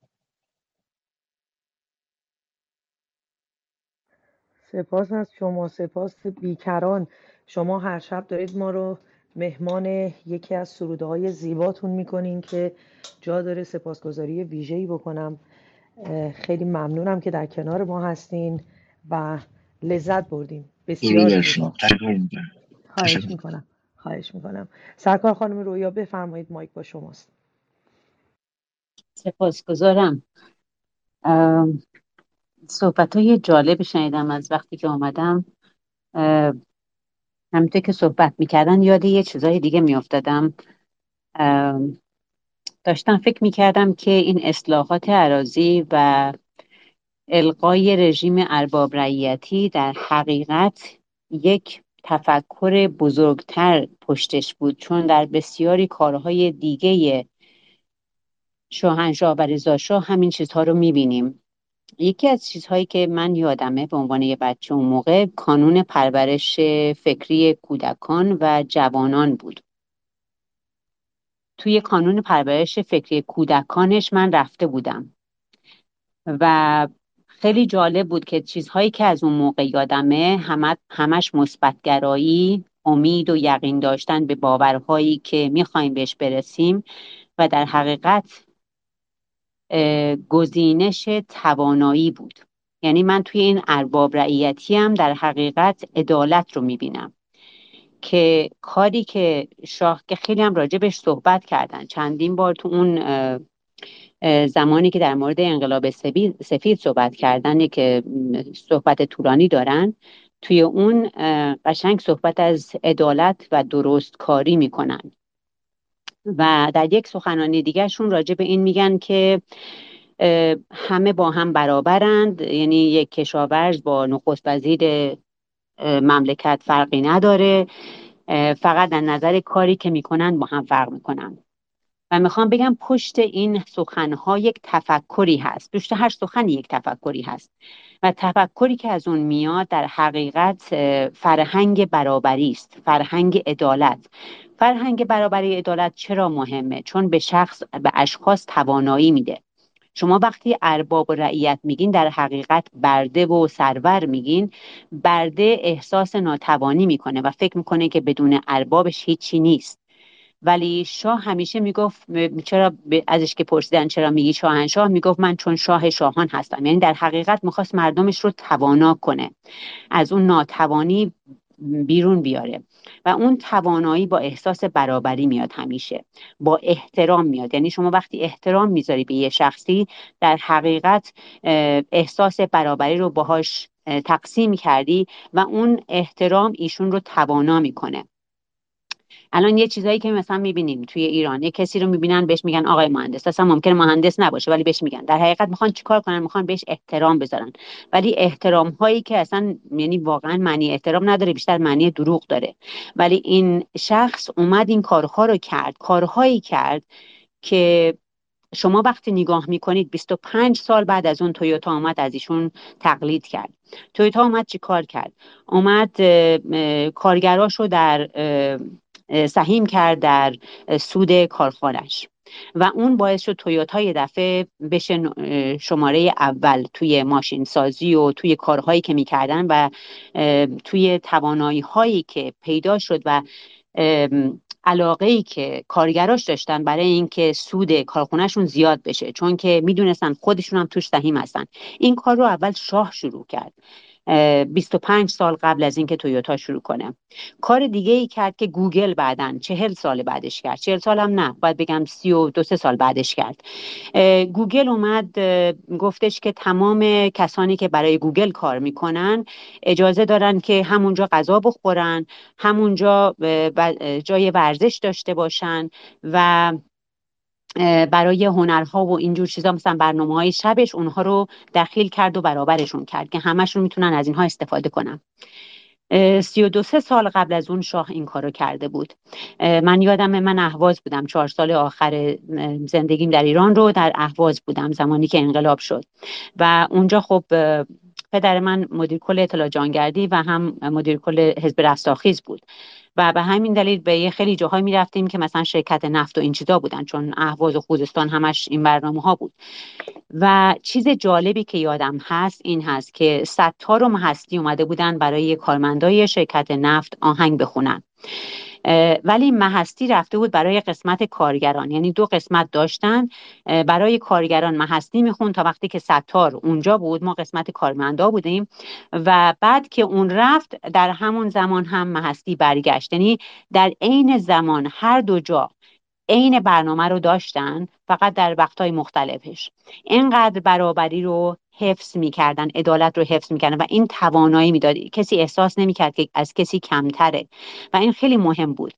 دیروز صحبت آقای ملکپور یک جالب، یه سوالی ازشون کردم و تو اون صحبت‌ها چه چیز خیلی جالبی گفت در جواب من و اون گفتش که توی همین سران ارتش و اینها همه چیز بود، یک فرهنگ سپاسگزاری نبود و خیانت میکردن و این فرهنگ سپاسگزاری رو ما فقط شاید باید بیشتر میکردیم و تو بچگی یاد میدادیم که مثل ژاپنیا ناسپاس نشیم و تمام این چیزهایی رو که داشتیم که الان همش صحبتشون میشد و اینها و برای همین هم اون روستایی ها خیلی بیشتر این کارا رو میکردن چون اونها این نامردی و این نمیدونم ناسپاسی و اینها رو کمتر داشتن و به همین دلیل هم اونها اومدن و تظاهرات کردن و اینها برای شاه و کسی البته اونو نشون نداد چون که توی اونها همه توی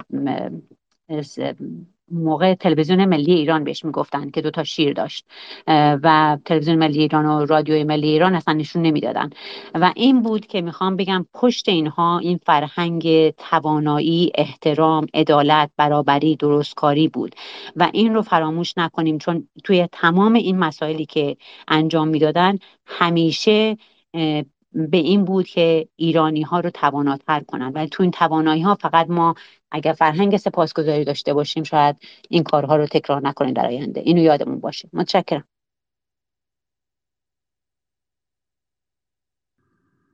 صدای منو دارید جناب؟ بله بله بله الان صدای شما هست. بفرمایید. شما بفرمایید جناب صدری. من خواهش می‌کنم که از عزیزان از ایران هستن تا در گوشم هیچ موقعی میگم گفتن پایین. جناب هنربخش در مورد اصلاحات اراضی و اون چیزی که شما فرمودید اگر میشه در مورد مصدق صحبتی رو کردید اگر خاطرتون باشه مصدق در اون اگر قطعا اطلاع دارید در اون زمان مصدق مجلس رو هم در دست داشت و هم خودش قانون تصویب میکرد تو مجلس هم به تصویب میرسون و باعث کارشکنی هایی در روند اصلاحات اراضی بود. این شاید یکی از دلایلی است که حضرت عالی میفرمایید هدف ما تسخیر و در واقع مجلس شورای ملی و هدف ما میدان بهارستان است. در این زمینه اگر بشه شاید امکان داشته باشه براتون بیشتر برای ما توضیح بدید سپاسگزار میشم از شما. خواهش میکنم. من والا مستقیما اطلاعات کافی ندارم در رابطه با اینکه مصدق و اصلاحات ارضی که در زمان مصدق و در دهه حالا 20 ما میگیم یا 30-31 اطلاعات کافی ندارم ولی خب اینا همه قجری بودن و زمیندار بودن و با آخوندها هم روحانیت هم دست در دست هم داشتن.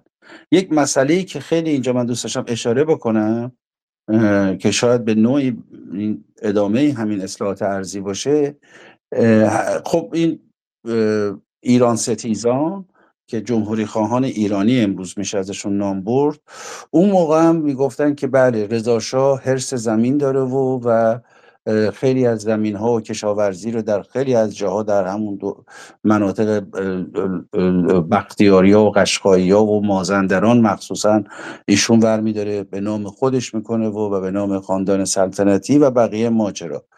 در صورتی که اون موقع که بحث این انقلاب سفید و شاه و مردم و این اصولی که خب شاه و امینی و ارسنجانی و منصور و علم و بقیه بزرگان دیگر در اون زمان البته کمک کردن به آریامر کسی این بحثا نبود. اون موقع کشاورزا می آمدن شکایت می کردن به رضا شاه مستقیم و غیر مستقیم که این قجری ها این ملاک پدر ما رو دارن در میارن و هیچی به ما نمیرسه.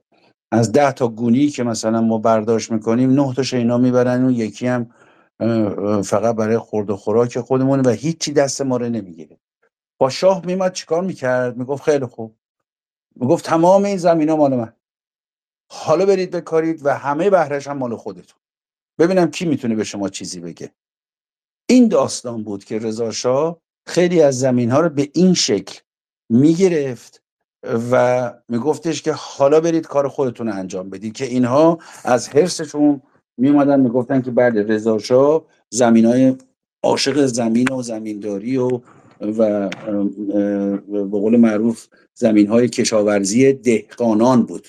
این بهرام مشیری و عده خائن تو این تلویزیون‌های خائن لس آنجلسی از صبح تا شب میان تو مغز جوونا و البته فایده نداره، چون با این کمک اینترنت دیگه دوران 30 و 40 نیست که ما بگیم بله آقا داره درست میگه، گل سرخی داره درست میگه. الان فوری من الان که دارم حرف میزنم همه شروع میکنن به گوگل زدن و ببینن من چی دارم میگم، آیا دارم دروغ میگم یا دارم درست میگم. و یکی از داستان‌های اصلاحات ارضی که شاه شروع کرد همین بود که از خاندان سلطنتی زمین‌هایی که گرفته شده بوده به نام خاندان سلطنتی یا دولتی تمام شده بود، که آن داستان رضا شاه رو اول بهتون گفتم.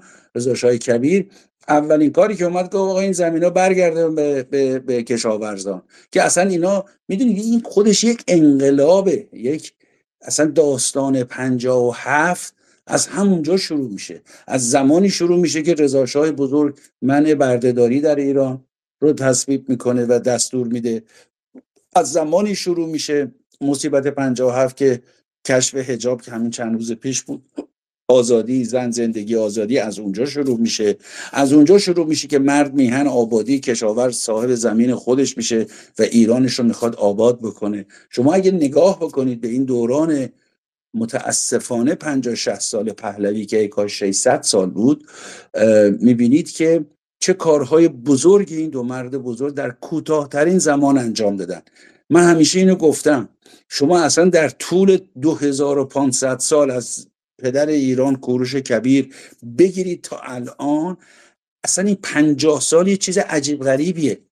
اتفاقاتی تو این 50 سال افتاده که اصلا در هیچ دورانی انجام نگرفته. خیلی از پادشاها اومدن کاخهای زیبایی ساختن در این 2500 سال، شهرک‌های برای کاخنشین‌ها درست کردن، خیلی ایرانو بزرگ و کوچیکش کردن، خیلی زحمت کشیده شد، چه میدونم 3/4 اون منطقه رو، بزرگترین امپراتوری هخامنشی بوده تا به امروز در دنیا، ولی هیچ خاندانی هیچ سلسله‌ای در ایران به اندازه خاندان پهلوی ایران سازی نکرده، جاده سازی نکرده، راه آهن، نمیدونم رفاه، امنیت، آسایش، بهترین ها برای ما ملت دوران پر افتخار پهلوی اول و دوم بود.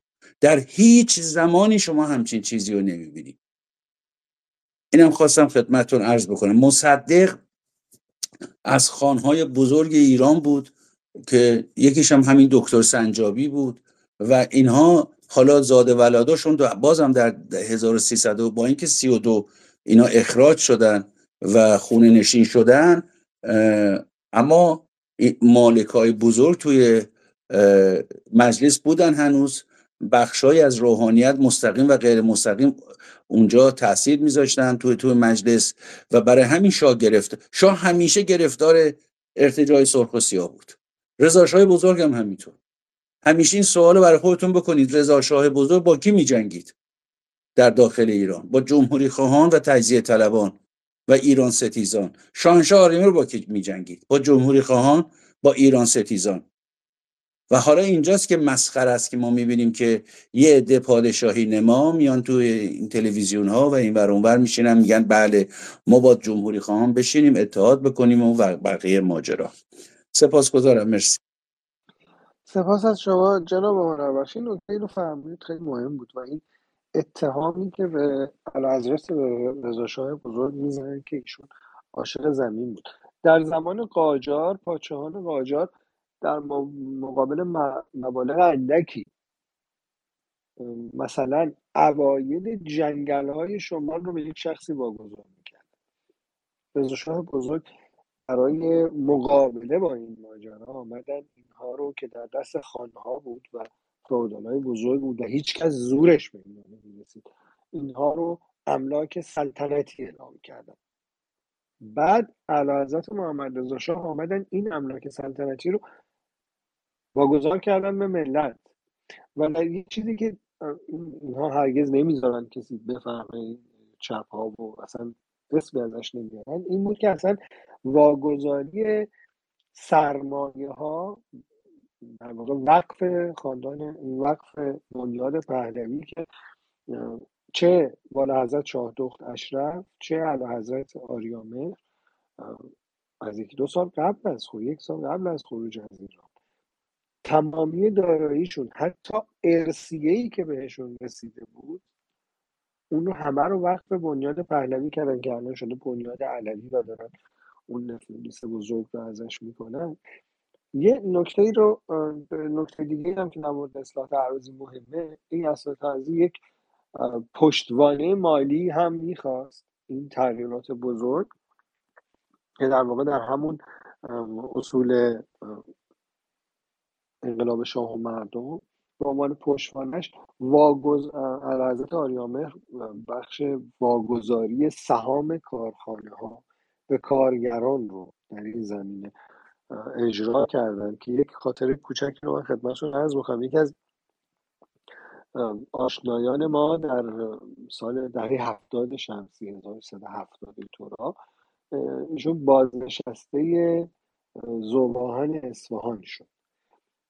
بعد ایشون داشت تعریف میکرد، میگفت من رفته بودم تهران کارهای بازنشستگی رو بکنم و اون پولی که در بازنشستگی بهم میداد، اون مسئول مالی ازم پرسید که راستی سهام تو خود سهمش رو میخوای یا پول بهت بدیم؟ من هر چی فکر کردم، من در تمام طول عمرم هیچ وقت اهل سهام خریدن نبودم، این سهام از کجا اومده؟ بعد توضیح میده اون آدم که شما اون مسئول که شما اینقدر سهام شرکت پاکسان رو دارید، همون تولید داروی که پاکشوما و این هست. این پیگیر شده بود که این سهام از کجا اومده، این که هیچ وقت سهام نخرید. بعد تعریف میکرد، میگفت زمانی که کوره بلند ذوب‌آهن رو ما میخواستیم افتتاح بکنیم سال نو بود، دقیقا سال تحویل بود و ما توی ذوب‌آهن داشتیم هنوز مشغول کار بودیم، برای یه استراحتی اومده بودیم شامی بخوریم و چایی و اینها و بریم ادامه کارمون رو بدیم. یکی از این همکاران ما، این کارگران توده‌ای هم بود، نشسته بود داشت داد سخن می‌داد که آره ما اینجا الان داریم نکبت می‌کشیم دور از خانواده شاه و نمی‌دونم زنش اینطوری و الان معلوم نیست کجا در حال خوشگذرونیه. می‌دونیم یه تعدادی آدم دارن از اون دور میان، خیلی کوچلوار رو اینا، میگه این شروع کرد داد و بیداد، اومدن منو بگیرن این ساواکیای فلان. دو دقیقه بعد نگاه کردیم اعلیحضرت آریامهر با شهبانی و عده همراه آمدن، با ما سلام علیک کردن، دست دادن و اعلیحضرت گفتن میدونم که این سال نو و شما باید کنار خانوادتون باشید و دارید اینجا برای آبادانی مملکت زحمت میکشید، بهتون قول میدم که امشب رو این زحمت شما رو فراموش نکنم و از یاد نبرم. اون شب بعد از اون دوست ما تعریف میکرد، میگفتش که ما بعدها موقعی که بازنشست شدم فهمیدم این سهامی که من الان دارم پاداش اون شبه که اعلیحضرت دستور داده بودن که به هر کدوم از ما داری سهام داده بشه به عنوان پاداش. اینها خدمات بزرگی بود که پهلوی کرد به مردم و به قول جناب تبریزی و جناب هنروقت چون تو سینی نقره مجانا آوردن تحویل ما دادند، ملت ما قدرش رو ندونست و براحتی از دست داد. بانو نینا درود بر شما، شما رو بشنم. سپاسگزارم، درود وقت بخیر به همه عزیزان. من نمیدونم، هر وقت که توی اینجور سپیس های خیلی فاخر میام اصولا سعی میکنم صحبت نکنم و شنونده باشم و یاد بگیرم. نکاتی رو که امشب شما جناب نامدار بقایی، جناب تبریزی و جناب هنربخش بهشون اشاره کردن، من رو یاد یک سوالی رو توی ذهنم به وجود آورد. وقتی که راجع به انقلاب شاه و مردم صحبت میکنیم، وقتی که راجع به بند اتفاقات و تصمیماتی که بهش میگیم انقلاب شاه و مردم یا همون انقلاب سفید صحبت میکنیم، اصولا چیزی رو که من کمبودش رو حس میکنم چگونگیه، یعنی چگونه خاندان ایرانساز پهلوی موفق شدن که به نتیجه برسن. در زمینه اصلاحات ارضی اینجوری نگاه میکنم که یک سری از کشاورزها صاحب زمین شدن، دیگه رعیت نبودن، ولی بعدش چه اتفاقی افتاد که اونا بتونن موفق باشن. خیلی دوست دارم که راجع به این بخش صحبت بکنیم، چون من میدونم که توی ایران چیزی وجود داشت و هنوز وجود داره به اسم بانک کشاورزی، و همیشه برداشت من این بوده که این بانک کشاورزی یکی از اقداماتی بود دقیقاً در زمینه حمایت از کشاورزان، حالا یا از طریق وام دادن بهشون یا از طریق یک سری آموزش ها و غیره. اگر که اطلاعات بیشتری در این زمینه میتونید بدید، فکر میکنم که برای من شنونده در حال حاضر واقعا میتونه مفید باشه، چون بیشتر میتونم یاد بگیرم و میتونم پاسخ دیگران رو هم بدم. و تیکه آخری که میخوام بگم اینه که تمام چیزی رو که الان مردم ایران دارن فریاد میزنن و میخوان، تمام چیزی رو که ملی مذهبی ها در حال حاضر خواهانش هستن برای هموطنان من، برای کشور من، دقیقاً چیزهایی بودش که داشتند به وجود اومده بود و خمینی و تیمش در از مذهبی ها مداوماً سعی میکردن اعتراض بکنن، مداوماً سعی میکردن که جلوی ماجرا بگیرن. و به درستی اشاره کردید که فتنه 57 دقیقاً به خاطر موفقیت های انقلاب سفید و کارهای خاندان پهلوی، رضا شاه کبیر، محمد رضا شاه پهلوی بود و همچنین خاندانشون، خانواده‌شون. سپاسگزارم که صحبت‌های منو گوش کردید. اگر که بتونید اطلاعات بیشتر راجع به چگونگی حمایت از کشاورزها برای اینکه بتونن موفق بشن، سپاسگزار میشم به شما. اگر اجازه هست من صحبتی بکنم در این زمینه جناب. بله اتفاقا جناب بقایی، با توجه به اینکه وقت شما کم هست، من 20 دقیقه دیگه خدمتتون هستم.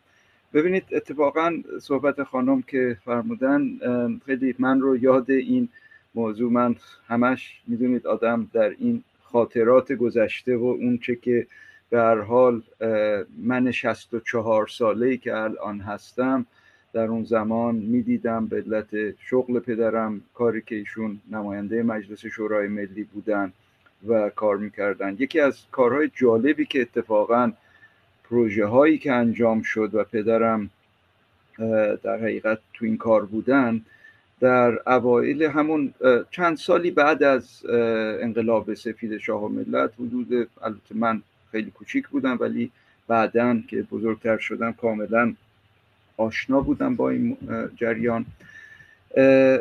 در یزد ما در اون سالها، حدود سال 1345 46 اون زمان، خوشسالی خیلی شدیدی اومده بود و در اون زمان خب میدونید یزد اصولا منطقه خشکی هستش، کویری هستش و آب واقعا یک چیز نعمت بزرگی، قیمت عجیبی داره، واقعا از طلا و نفت و همه چی مهمتره و کشاورز یزدی خیلی زحمت میکشه تا محصولات خوب به بار بیاره با همون آب و با استفاده از آب. به قول امروزی ها واتر منیجمنت کشاورز یزدی خیلی خوب هست که بدونه چیکار کنه. در اون سالها که 2-3 سال پشت هم خوشسالی شدید اومده بود، کشاورزای یزدی واقعا صداشون در اومده بود که آقا ما داریم بیچاره میشیم، باعث یه فکری به آدم میشه. پدرم فوری این پروژه رو پیشنهاد دادن. اون زمان خاطرم هست جناب تیمسار ریاهی وزیر کشاورزی بودن و پروژه به عرض پادشاه رسید و ایشون هم موافقت کردن، گفتن بسیار کار خوبیه. قرار شد عده زیادی از کشاورزان یزدی رو به میل خودشون داوطلبانه از منطقه یزد و اطراف یزد البته به خوزستان و در کنار مرز ایران و عراق که امروزه هستش، اونجایی که نزدیک در حقیقت تالاب هورالعظیم هستش، آیه هنربخش اهل اون منطقه خوزستان هستن، میشناسن مسلما اونجاها رو، نقل مکان بدن این کشاورزا، بیارن اونجا و اونجا که حالا سد دز، سد محمد رضا شاه پهلوی باز شده بود، آب فراوان، در جلگه واقعا سرسبز و خیلی حاصلخیز خوزستان این آب جریان داشت بیان اونجا و شروع به کشاورزی کنند. منطقه ای رو انتخاب کردند، تقریبا 5 کیلومتری 6 کیلومتری مرز ایران و عراق بود. اگر رو نقشه ایران نگاه کنید یک جایی هست که تقریبا حالت خیلی خطوط مرزی خیلی صاف و مستقیمه. در اگر اشتباه نکنم بله غرب هویزه و سوسنگرد میشد، در اون جا قرار میگرفت منطقه‌ای که بهش دشت میشان میگفتند، حالا بعدش نامش بستان بله بستان بهتر میدونم، میبخشید الان حضور ذهن ندارم درست. و اونجا این شهرک یزدنو درست شد، یعنی اجازه داده شد که شهرکی زده بشه اونجا. اتفاقا خیلی پادشاه هم مایل بودن، اون زمان روابط با عراق خوب نبود، از اون منطقه به خصوص از تالاب هورالعظیم قاچاق می اومد تو، اسلحه می اومد تو، مواد مخدر می اومد، خیلی چیزا می اومد که میخواستن جلوشو بگیرن و یک پاسگاه ژاندارمری ایرانی در اون منطقه باشه. خوشبختانه کشاورزای یزدی رفتن و چون با اون آب و هوا هم عادت داشتن اونجا سکونت گزیدن و شروع به کار کردن. شهرکی احداث شد به نام شهرک یزدنو و اینها در کنار عرب‌های خوزستانی که بسیارم وطن پرست بودن و ایران رو دوست داشتن شروع به کار کردن. عرب‌هایی که واقعاً خیلی تا اون زمان کار زیادی انجام نمیدادن، یه مقدار کوچیکی کشاورزی خیلی مختصر و چیزی داشتن و به اون در اون منطقه قبیله بنی صالح اگر اشتباه نکنم آیا امیر طاهری اونجا رو خیلی خوب میشناسن و این قبایل عربی که عرب خوزستانی که اونجا هستن قبیله بنی صالح بود اونجا و اومدن اینها و در کنار کشاورزان یزدی شروع به کار کردن و یکی از واقعا میتونم بگم حاصلخیزترین مناطق در اونجا شد، از کشاورزی مدرنی که انجام میدادن با بهترین. و اون وقت همینجا در پاسخ خانم عزیز که سوال کردن بانک کشاورزی کمک میداد، وام میداد، وام های دولتی که بود، تمام تسهیلات در حقیقت اجرا میشد و داده میشد. و اتفاقا اون زمان خیلی مادرم، ما خانواده به طور کلی نگران پدرم بودیم چون مرتب میرفتم به اون منطقه و شبها رادیوی دمشق، اون موقع که سوریه هم با ایران در اون زمان خوب نبود، رادیو بغداد، رادیو سوریه، اینها شروع میکردن به پدر من ناسزا گفتن که این نوکر شاه ایران اومده اونجا و عرب‌های خوزستان رو داره آواره میکنه و بیچاره میکنه و یک مش گبر یزدی رو برداشته از اونجا آورده اینجا سکونت داده، در حالی که درست برعکس این موضوع بود. یعنی اون عرب‌های اون منطقه از خداشون بود که این کشاورزی مدرن درست غنی در اونجا داره اجرا میشه و با بهترین اسلوب با بهترین تکنیک ها اونجا شروع به کار کردن.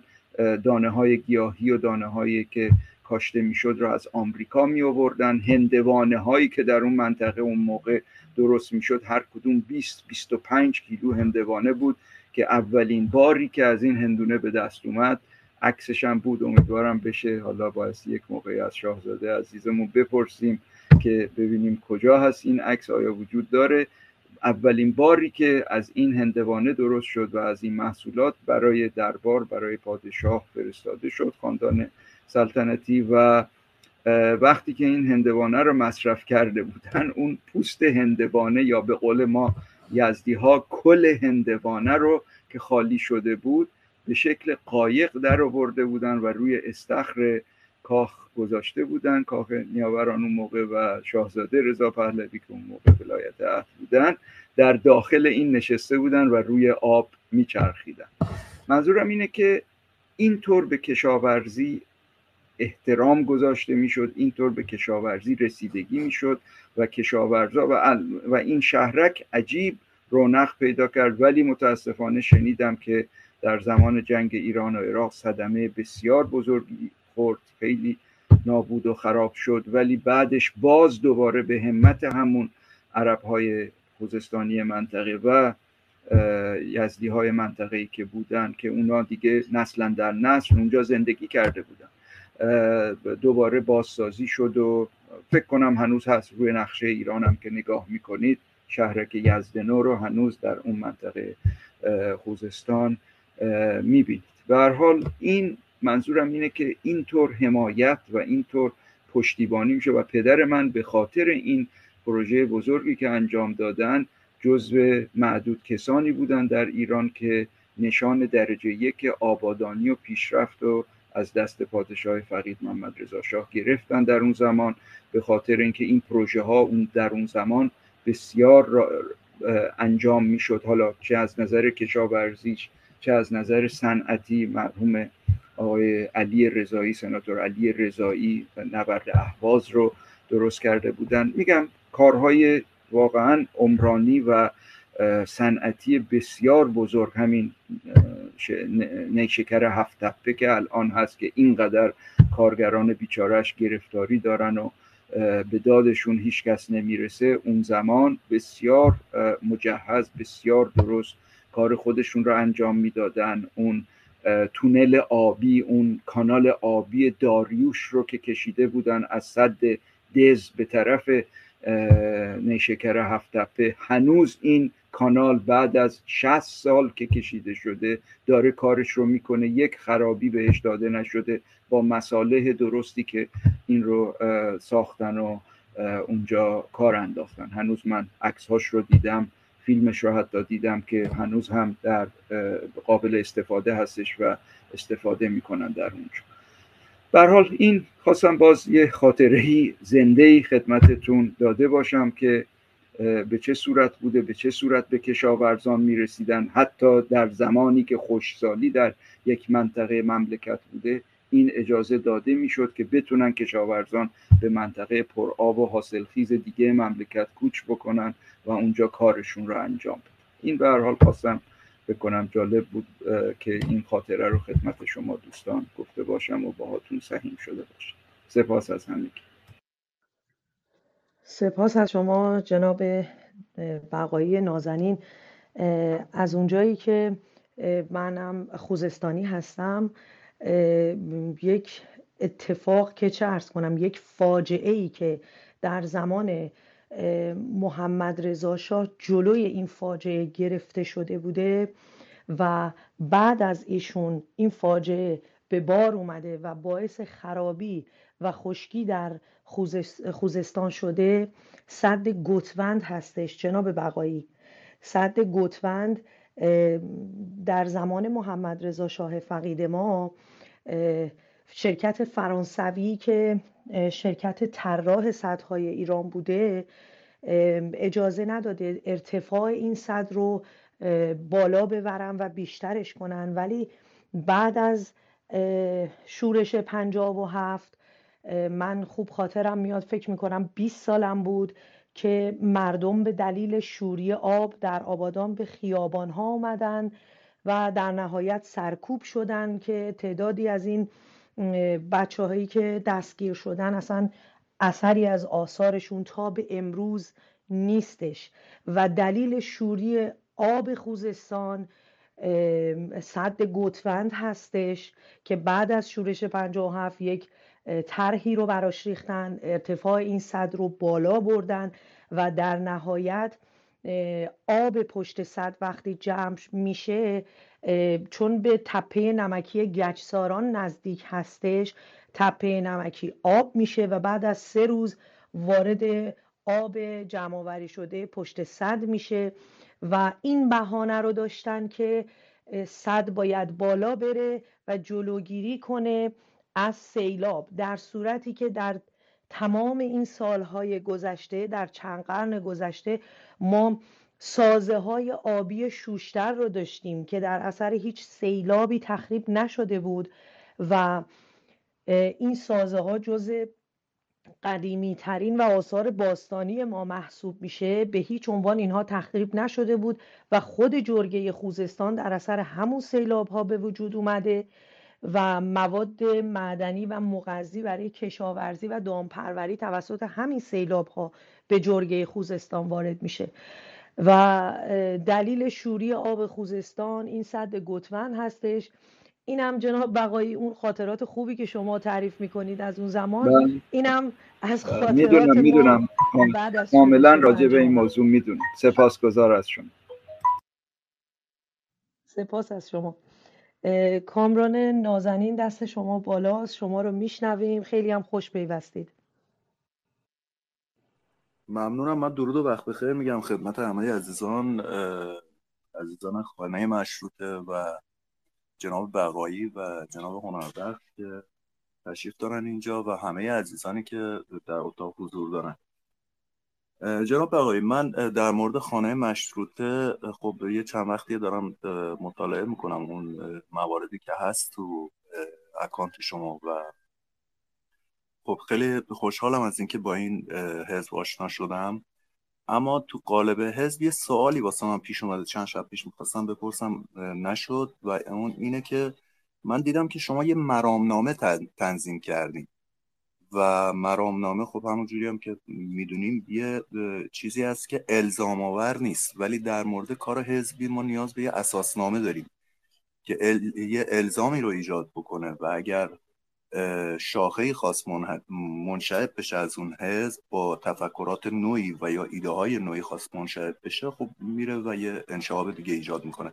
میخواستم ببینم این مسئله عمدی بوده، تعمدی بوده که شما انجام دادین یا معذوریتی هست در این مورد؟ اگر محبت کنین توضیح بفرمایین ممنون میشم، چون من میخوام اگر اجازه بدین و امکان داشته باشه باشم در خدمتتون و به هر حال کاری اگر از دستمون برمیاد انجام بدید تو این زمینه. ممنون میشم، متشکرم. و جاوید شاه پاینده ایران.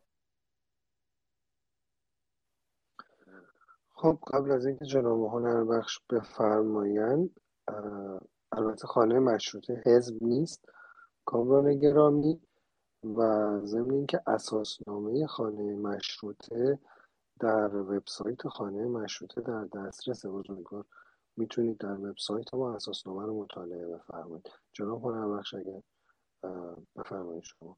برای جناب میخواید سوال دیگه اگر هست بفرمایید که جناب هنربخش یک جا پاسخ بده. نه من چون دیشب صحبت حزب شد اینجا، من پریشب معذرت میخوام، صحبت حزب شد به خاطر همین من کلمه حزب رو به کار بردم. ممنون میشم اگر توضیح هست، اگرم نیست که من جوابمو گرفتم. متشکرم. خواهش میکنم جناب کامران. نه خب حتما، چون میدونید 30 ساله که خب همه میگن حزب مشروطه و این بعضی وقتا رو عادت به خانه مشروطه هم میگن حتما حزب مشروطه و این گرفتاریه. نه ما خانه مشروطه هستیم. اگر لطف کنید یک نگاهی بکنید به گذشته خانه مشروطه در تبریز و اصفهان و رشت، متوجه میشید که چرا این خانه مشروطه 2 مرتبه تأسیس شده. ما مرامنامه داریم، منظورمون دیدگاه‌های سیاسی خودمونه در رابطه با مسائل روز کشور. ما به این شکل نگاه میکنیم. خانه مشروطه برای تمام طرفداران نظام پادشاهی تشکیل شده، ولی خب بالاخره باید یه چارچوب فکری سیاسی داشته باشیم که ما اسمش رو گذاشتیم مرامنامه.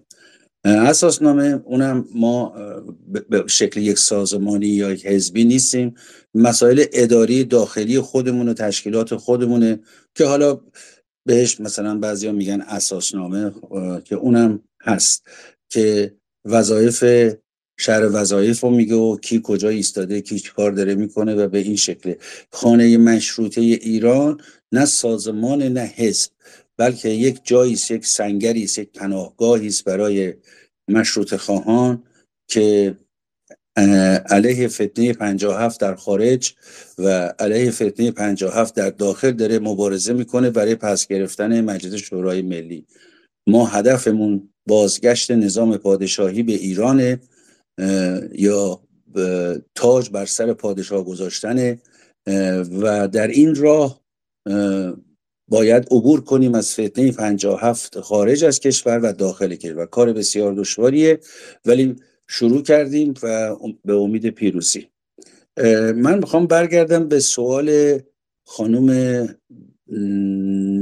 نینا، فکر میکنم بود، در رابطه با اینکه چه کارهایی انجام شده در ایران در زمان شاه برای کمک به کشاورزان یا کارگران. شما بانک کشاورزی، بانک رفاه کارگران، بانک فرهنگیان، بانک عمران، اینا همش برای طبقه کارگر و طبقه متوسط به وجود اومده بود که اینها بتونن با وام‌های شاید بدون بهره یا بهره بسیار بسیار اندک، یا امروز ما بهش میگیم کارمزد، البته نه کارمزدی که جمهوری اسلامی میگه، که کشاورز بتونه از شرکت‌های تعاونی، از شرکت‌هایی که حالا لوازم کشاورزی میفروختن، همه وسایلی که میخواستن، چه از نظر مواد شیمیایی یا کود یا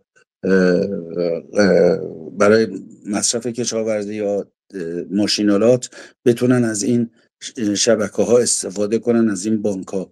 بانک رفاه کارگران بود، بانک مسکن بود، اینا همش برای مردم طبقه کارگر و متوسط تشکیل شده بود که خانه‌های فرهنگی ساخته بشه، مسکن برای کارگران تشکیل بشه. حتی شاه اینجا آریامه در یه سخنرانی میگه این کارخانه جاتی که میسازید، خانه‌های کارگری هم بسازید در دور اطرافش، که یک کارگر، یک کارمند احتیاج نباشه که 6 ساعت تو ماشین بشینه و اتوبوس تا برسه به مقصدش، به کارخونش. ببینید ایشون چه دوراندیشی داشتن در این روابط، که اتفاقا ایران ناسیونال هم در جاده کرج همین کارو کرد و برای خیلی ها خونه سازی کرد، مسکن به وجود آورد. و این تمام این بانکایی که من نام بردم، شرکت های تعاونی برای مسکن، برای کشاورزان، اینا همش از همون شاخه های اون درخت انقلاب سفید، شاخه و مردمه که بسیار، یعنی تمام زندگی ما، اون پیشرفت ما، همه چی که شما ببینید به خاطر اون 19 اصل و هزاران شاخه‌ای که این 19 اصل داشت در جامعه ما. در حقیقت آبها رو ملی کردن، جنگل‌ها رو ملی کردن، چقدر جنگل‌های مصنوعی. من یادم میاد میگفتن که اینجا که نوشته شکارگاه سلطنتی، یعنی اینکه شاه میخواد بره اونجا پلنگا رو بکشه، در صورتی که اینطوری نبود. و تمام این شکارگاه ها، تمام این جنگل ها تو ایران رو ملی کردن که مال ملت ایران باشه، که کسی نره توش خونه سازی بکنه مثل الان، ویلا سازی بکنه. آقایون اصلاح طلب، آقایون ملیگرای جمهوریخواه، جمهوریخواهان ایران ستیز، امروز واقعا همه چی که ما تو اون 50 سال ساختیم اینها از بین بردن و چیزی دیگه از ایران، چه منابع معدنی، فضای سبز، جنگل ها، میبینید که هیچی نمونده، همه رو از بین بردن. این حقابه که میگن اصفهانی ها هی میان سرش دعوا میکنن، تظاهرات میکنن، یکی از ثمرات انقلاب سفید شاه و مردمه که این حقابه، حق آب. میکروفون یک نفر بازه، ببخشید. این حقابه داده میشد، فکر میکنم پژمان جان باشن، مطمئن نیستم. این حقابه واقعا حق کشاورز بود که اینا همش ثمره انقلاب سفید شاه و مردمه. میکروفون آزاد، بفرمایید. خواهش میکنم. قبل از این که بریم خدمت اکانت خداشناس رو بشنویم، در مورد سوالی که بانو لیلا کردن در مورد اون بانک خدمات کشاورزی، یکی بانک خدمات کشاورزی بود، یک سازمان کلی به عنوان سازمان عمرانی که این دو تأسیس شدن برای حمایت از کشاورزان در راستای قانون اصلاحات اراضی. بانک خدمات کشاورزی در واقع این وظیفه رو داشت که به مناطق آسیب دیده سر بزنه، چه مناطقی که سیل آمده، خشکسالی و یا آفت به اونها آسیب دیده، وام پرداخت میکرد به کشاورزان، همچنین پرداخت وام داشت برای تهیه ماشینالات، اعلیحضرت بحث مکانیزه کردن کشاورزی رو هم مد نظر داشتن. یکی سازمان عمرانی خدمات کشاورزی بود که اون سازمان در واقع یک سری کارهای کلی انجام میداد. یکی خانه های فرهنگی کشاورزی رو تأسیس کرد. قانونم اینجوری بود هر کشاورزی به میزان متناسب با میزان ارزش زمینش بایستی در اون سهامدار میشد، از اون طریق در واقع دسترسی می داشت به یک سری خدمات. اولا خانه های فرهنگ روستایی ایجاد می شد که اون خانه فرهنگ روستایی آموزش مسائل مختلف کشاورزی رو می داد، دانش روز رو منتقل می کرد. اونجا دسترسی داشتن از این طریق به بذرهای اصلاح شده و تازه، آموزش های در مورد آبخیزداری، نمیدونم اینها به کشاورزان ارائه میشد.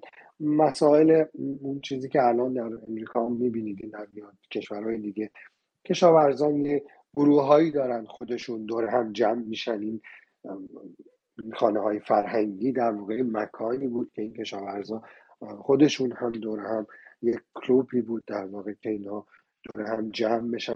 بعد یک قانونی که اون سازمان عمرانی گذاشته بود، کشاورز به نسبت، همونطور که گفتم، به نسبت ارزش زمین سهامدار میشد. در اون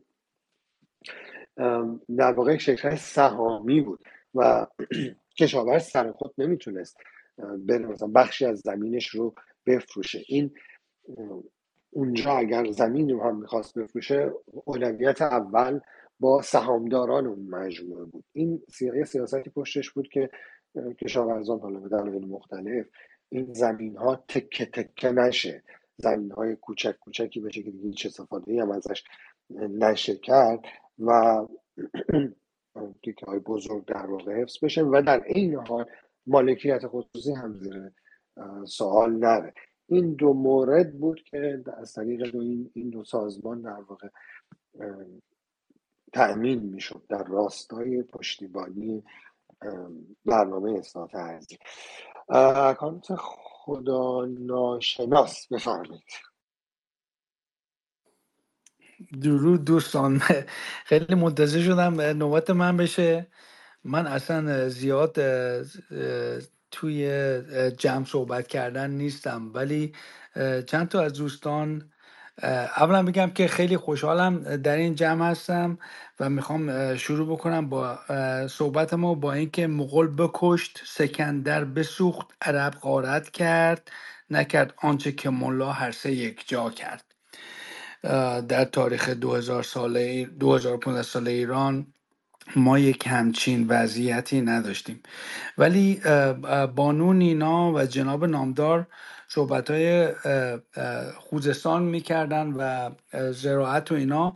من در هفتپه به دنیا آمدم، در هفتپه دوران جوانیمو در هفتپه گذروندم. هفتپه هیچی نبود، یک بیابون بود و خیلی اصلا هیچی نداشت. یادمه که پدر من از اهواز اومدن و استخدام شرکت کشت و صنعت نشکر هفتپه شد. خب من بچه بودم، یادم نمیاد، شاید 9 سالم بود یا 10 سالم بود. الان میدونم چیزهایی رو که اون موقع داشتیم، چون اون موقع که بچه بودم چیزی حالمون نمیشد. پدر من کارمند کارخانه نیشکر هفتپه بود و ما در یک خونه بسیار زیبای سازمانی زندگی می کردیم. نه کرایه می دادیم، نه پدرم نه کرایه می داد، هیچ. سهامدار کارخونه بودن. ما بچه ها مدرسه می رفتیم، تغذیه مجانی داشتیم. من در منطقه بزرگ شدم که هیچ وقت یادم نمیره، با بچه ها داشتیم فوتبال بازی میکردیم، فوتبال بازی میکردیم و من پام خورد به یک سنگ گلی و اون سنگ باز شد و توش یک شیء بود، الان میتونم بگم شیء. وقتی که ما اینو نگاه کردیم یک حالت نرمال نداشت و شهبانو فرح اتفاقا اومده بودن و موزه هفتپه رو افتتاح کرده بودن،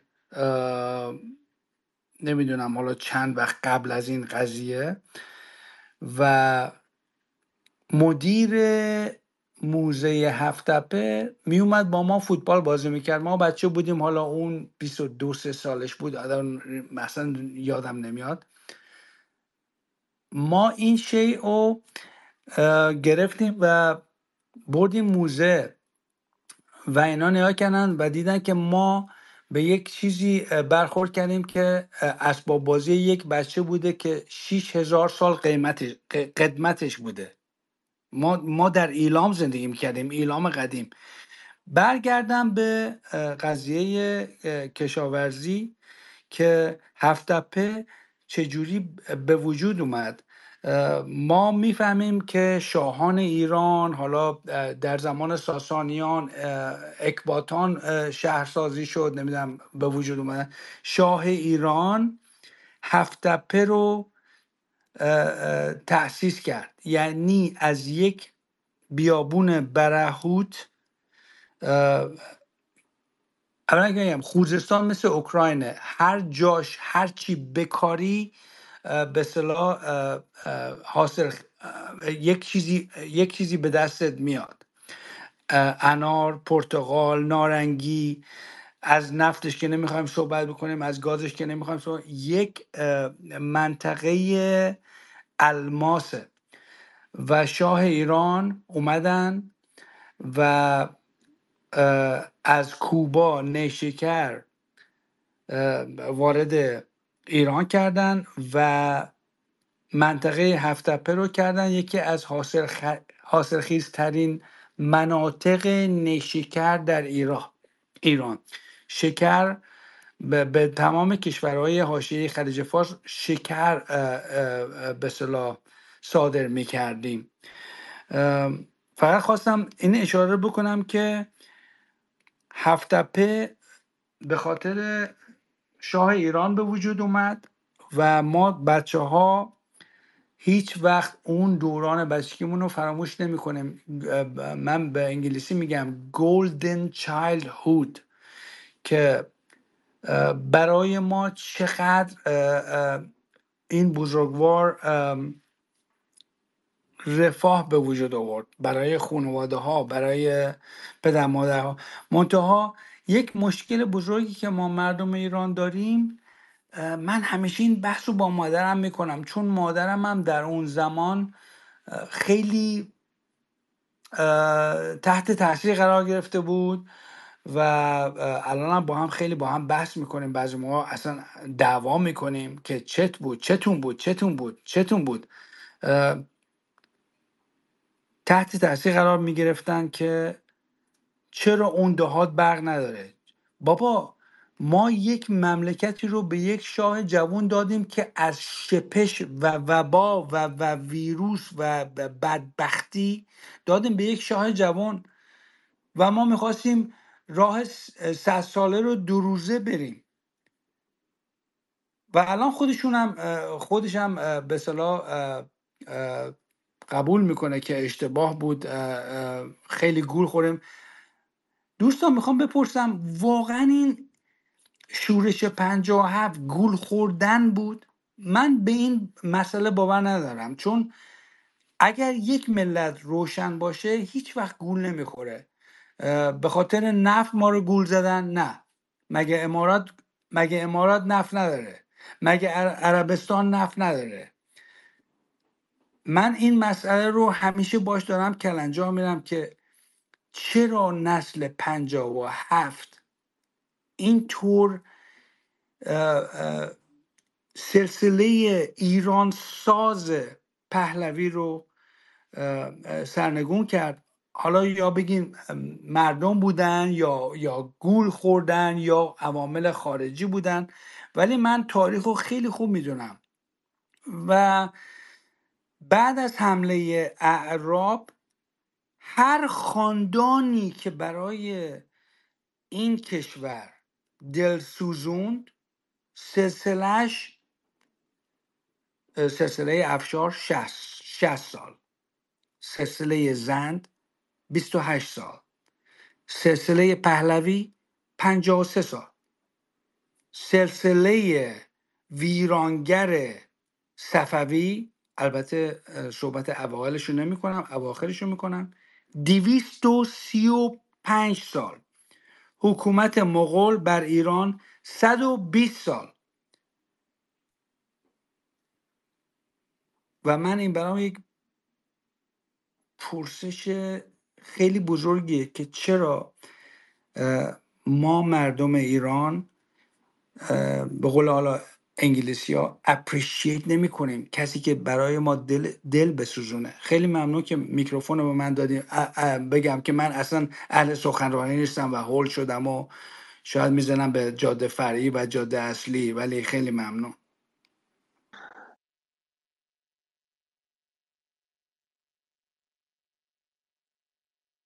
سپاس بیکران از شما. من قبل از ایشون جناب دکتر بقایی رو عرض می‌کردم، باد خورده جناب بقایی خود توییتر شما و من هرچی سعی می‌کنم نمی‌تونم بهتون مایک بدم و شما فرموده بودین جلسه داریم بایستی بریم. شب بخیر میگم خدمت شما جناب بقایی، سپاس از حضورتون، مرسی که در جمع ما بودید. بنا جان بفرمایید. خواهش می‌کنم. می‌خواستم یک سپاسگزاری ویژه بکنم از این دوستمون که تشریف آوردن برای همفکری و تبادل افکار و معلوماتمون رو در اختیار یکدیگر قرار دادن. نیازی به سخنور بودن نیستش گرامی، همین که در کنار ما هستیم ما سپاسگزاریم، استفاده بردیم. خیلی ممنونم از حضورتون. جناب دکتر بقایی هم از جمع ما رفتن. ببخشید خانم بهناز، بعد از شما میتونم صحبت کنم؟ حتما، همین الان بفرمایید جناب هنربخش. خواهش میکنم، دست شما درد نکنه. من به اشتباه گفتم آقای پژمان میکروفونش باز، من عینک نزده بودم، عذرخواهی میکنم از پژمان عزیزم. خدمت شما عرض بکنم که ببینید دوستان، 50 سال 60 سال پهلوی کجا، 1400 سال بدبختی و بیچارگی کجا. شما ببینید بعد از اینکه در دوران ساسانیان، از زمانی که خسرو پرویز رفت از اونجا تا حمله ساسانیان، فکر کنم 628 تا 634 چند سال میشه، 6 سال 7 سال 8 سال 10 سال نمیدونم چند سال میشه. این دوران بدترین دوران تاریخ ایران بود، به خاطر اینه که در میان اون خاندان بزرگ ساسانیان متاسفانه جنگ‌های داخلی شروع شد و بعد این فرصت برای قادسیه اول برای عمر به پیش اومد که به ایران حمله کردن و بقیه ماجرا. و اون تو این 1400 سال ما خیلی مصیبت کشیدیم، خیلی مصیبت کشیدیم. و پهلوی یک نقطه ایست در این 1400 سال، ولی انقدر زیباست این زمرد، این الماس، که ما فکر میکنیم مثلا ما چرا 57 گول خوردیم، چرا نسل من گول خورد، چرا ماها کجراه رفتیم. به خاطر اینه که برگردم به اصلاحات ارضی و انقلاب سفید شاه و مردم. الان متوجه میشید آقایی هست به نام، خیلی هم هنرمنده، خیلی هنرمنده، بسیار هنرمنده، آقای پرویز صیاد. خب ما صف میکشیدیم بریم فیلم سینما با یه ساندویج و یه کانادا درای نمیدونم 4-5 تومانی با فیلمای ایشون رو ببینیم. بچه هم بودیم، خیلی هم ذوق میکردیم، سینما میرفتیم. صمد به مدرسه میرود، صمد به شهر میرود. خب برید اینا رو نگاه بکنید، مستقیما زیر سوال بردن اهداف انقلاب سفید شاه و مردم بود. و برای من یه بچه 12-13 ساله که قشقش ما میخندیدیم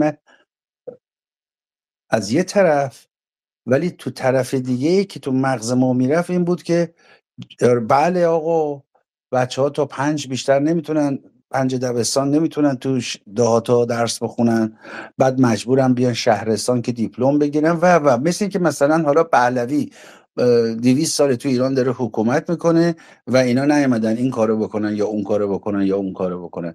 قدم‌های اولو داشتن برمی داشتن، یعنی هر روز که دولت‌های شاهنشاهی در ایران یا خود شخص آریامر کاری انجام میداد که ما امروز میگیم واو چقدر کار بزرگی بود، یک قدم خیلی کوچیکی بود برای اینکه انسانسازی کنن، جامعه رو بسازن، به رفاه عمومی، امنیت، شعور، فهم برسیم. دوست عزیز 50 سال چیزی نبود. من واقعا با شما همدردم. ببین شما الان گفتی افشاریه رو گفتی، کریم خان رو گفتی، اگر جمع ببندی همه اینا، اگر 200 سال بشن تو این 1400 سال که بزرگانی اومدن کاری، ولی متاسفانه حتی این 200 سال هم پشت سر هم نبود. ای کاش 200 سال ما افشاریه داشتیم یا کریم خان داشتیم و بهتر ای کاش پهلوی رو داشتیم، ولی متاسفانه نبود. و این فرهنگ مماشات، این عمام سفیدانی که شما میبینید برای چی تو ایران اومدن؟ نوکران و چاکران متجاوزگران بودن تو ایران. امروز هم حالا یا با عمامه سفیدن یا با یخه چرک پیرنشون مثل ملی مذهبی‌ها و نهضت آزادی و مجاهدین و نمیدونم این چرت پرتا هستن، جبهه ملی و غیره. اینها از همونن، از همون دسته هستن. ما گرفتاری بزرگی داریم، ما میهن پرستان 1400 سال گرفتاریم، جنگ‌های بزرگی هم کردیم، متاسفانه هم شکست خوردیم پشت سر هم. شما فکر میکنید مثلا رضا شاه کبیر پیروز شد در نهایت؟ خیر، نتونست کاراشو انجام بده. اگر رضا شاه کبیر یک 10 سال بیشتر در ایران پادشاهی میکرد و اگر شاهنشاه آریامه 10 سال، همین 10 ساله رو شما اضافه بکنید، و اگر این مرد بزرگ رضا شاه دوم در سن 63 سالگی از 20 سالگی تا 63 سالگی 43 سال 44 سال میشه، به جای اینکه بشینه اینجا با علی مسیح نژاد و با CIA و تو سر این بزنه تو سر اون بزنه، با این گرفتار بشو، گرفتار این مسئله بشو، الان تو کشور خودش بود. ببین چه اتفاقاتی میافتاد. اصلا برنامه‌های دهه 60 هنوز باز نشده برای خیلی از ما که در دهه 60 این دولت‌های شاهنشاهی می‌خواستن چیکار بکنن. اصلا دیوانه کننده است کارهایی که اینا قرار بود انجام بدن. همون صحبت‌هایی که پادشاه میکنه و خمینی مسخره میکنه در رابطه با انرژی خورشیدی، شما نگاه بکنید اگه این انرژی خورشیدی آب از طرف باز کردن کانال آبی از طرف خلیج فارس به طرف دریای مازندران و سبز کردن کل ایران، یک پروژه بسیار بزرگی بود، سبز کردن یک کشور مثل ایران. خب نشد دیگه، نتونستیم، تحمل نتونستیم بکنیم، چون خرافات، پدرسوخته بازی، مماشات، دروغ. ببین داریوش بزرگ 2500 سال میگه خدایا اهورا ما را از 3 چیز به دور نگهدار: خشکسالی، دشمن و دروغ. شاهنشاه آریامرم، رضا شاه هم وقتی از خواب بلند میشدن باور کنید همین 3 تا میگفته. شاه نگران بود هر روز که آیا آب به اندازه بارون میاد یا نمیاد. اخبار، اولین اخباری که میخواست بدونه این که آیا کجای ایران داره امروز بارون میاد. یعنی گرفتاری ما از زمان داریوش کبیر، ببینید نگاه کنید تا الان 3 چیز بوده: خشکسالی، دشمن، دروغ. حالا خشکسالی یه داستان، ولی دشمن و دروغ کیه؟ همیشه ایران ستیزان بودن که راه ها رو باز میکردن برای عوامل خارجی که وارد ایران بشن. یعنی جمهوری خواهان ایرانی امروز همون دشمنان 1000 ساله ما هستن، در لباس‌های مختلف با اسم‌های مختلف. امروز اسمشون جمهوری خواهان ایرانیه. سپاسگزارم. منم آقای صدری، اول از این میخوام تشکر کنم از شما، از خانم بهناز، خانم نینا و همه عزیزان و بزرگوارانی که اینجا هستن. من گوش میکنم به آخرین دوستانی که دارن میکروفون میخوان و بعدش با اجازهتون منم مرخص میشم. بفرمایید. سپاس از شما جناب هنربخش بزرگوار، لطف دارید. ما البته از زمان مقررمون که 2 ساعته کمی گذر کردیم، اجازه بدید ابتدا جناب تبریزی بزرگوار رو بشنویم، بعد بانو نینا و بعد سرباز اجباری اگر اشتباه نکنم. جناب تبریزی بفرمایید. سپاسگزارم و ارادتمندم. شرمنده میکنید منو با عرض پوزش از دیگر دوستانی که انتظار کشیدم. من یک مورد رو میخواستم اشاره بهش بکنم، حیف شد به بقایی رفتم. به هر حال چون هم نسل هستیم، حالا همایون جان گرامی، جان هنربخش هستش، ایشون هم میتونه کمک بکنه.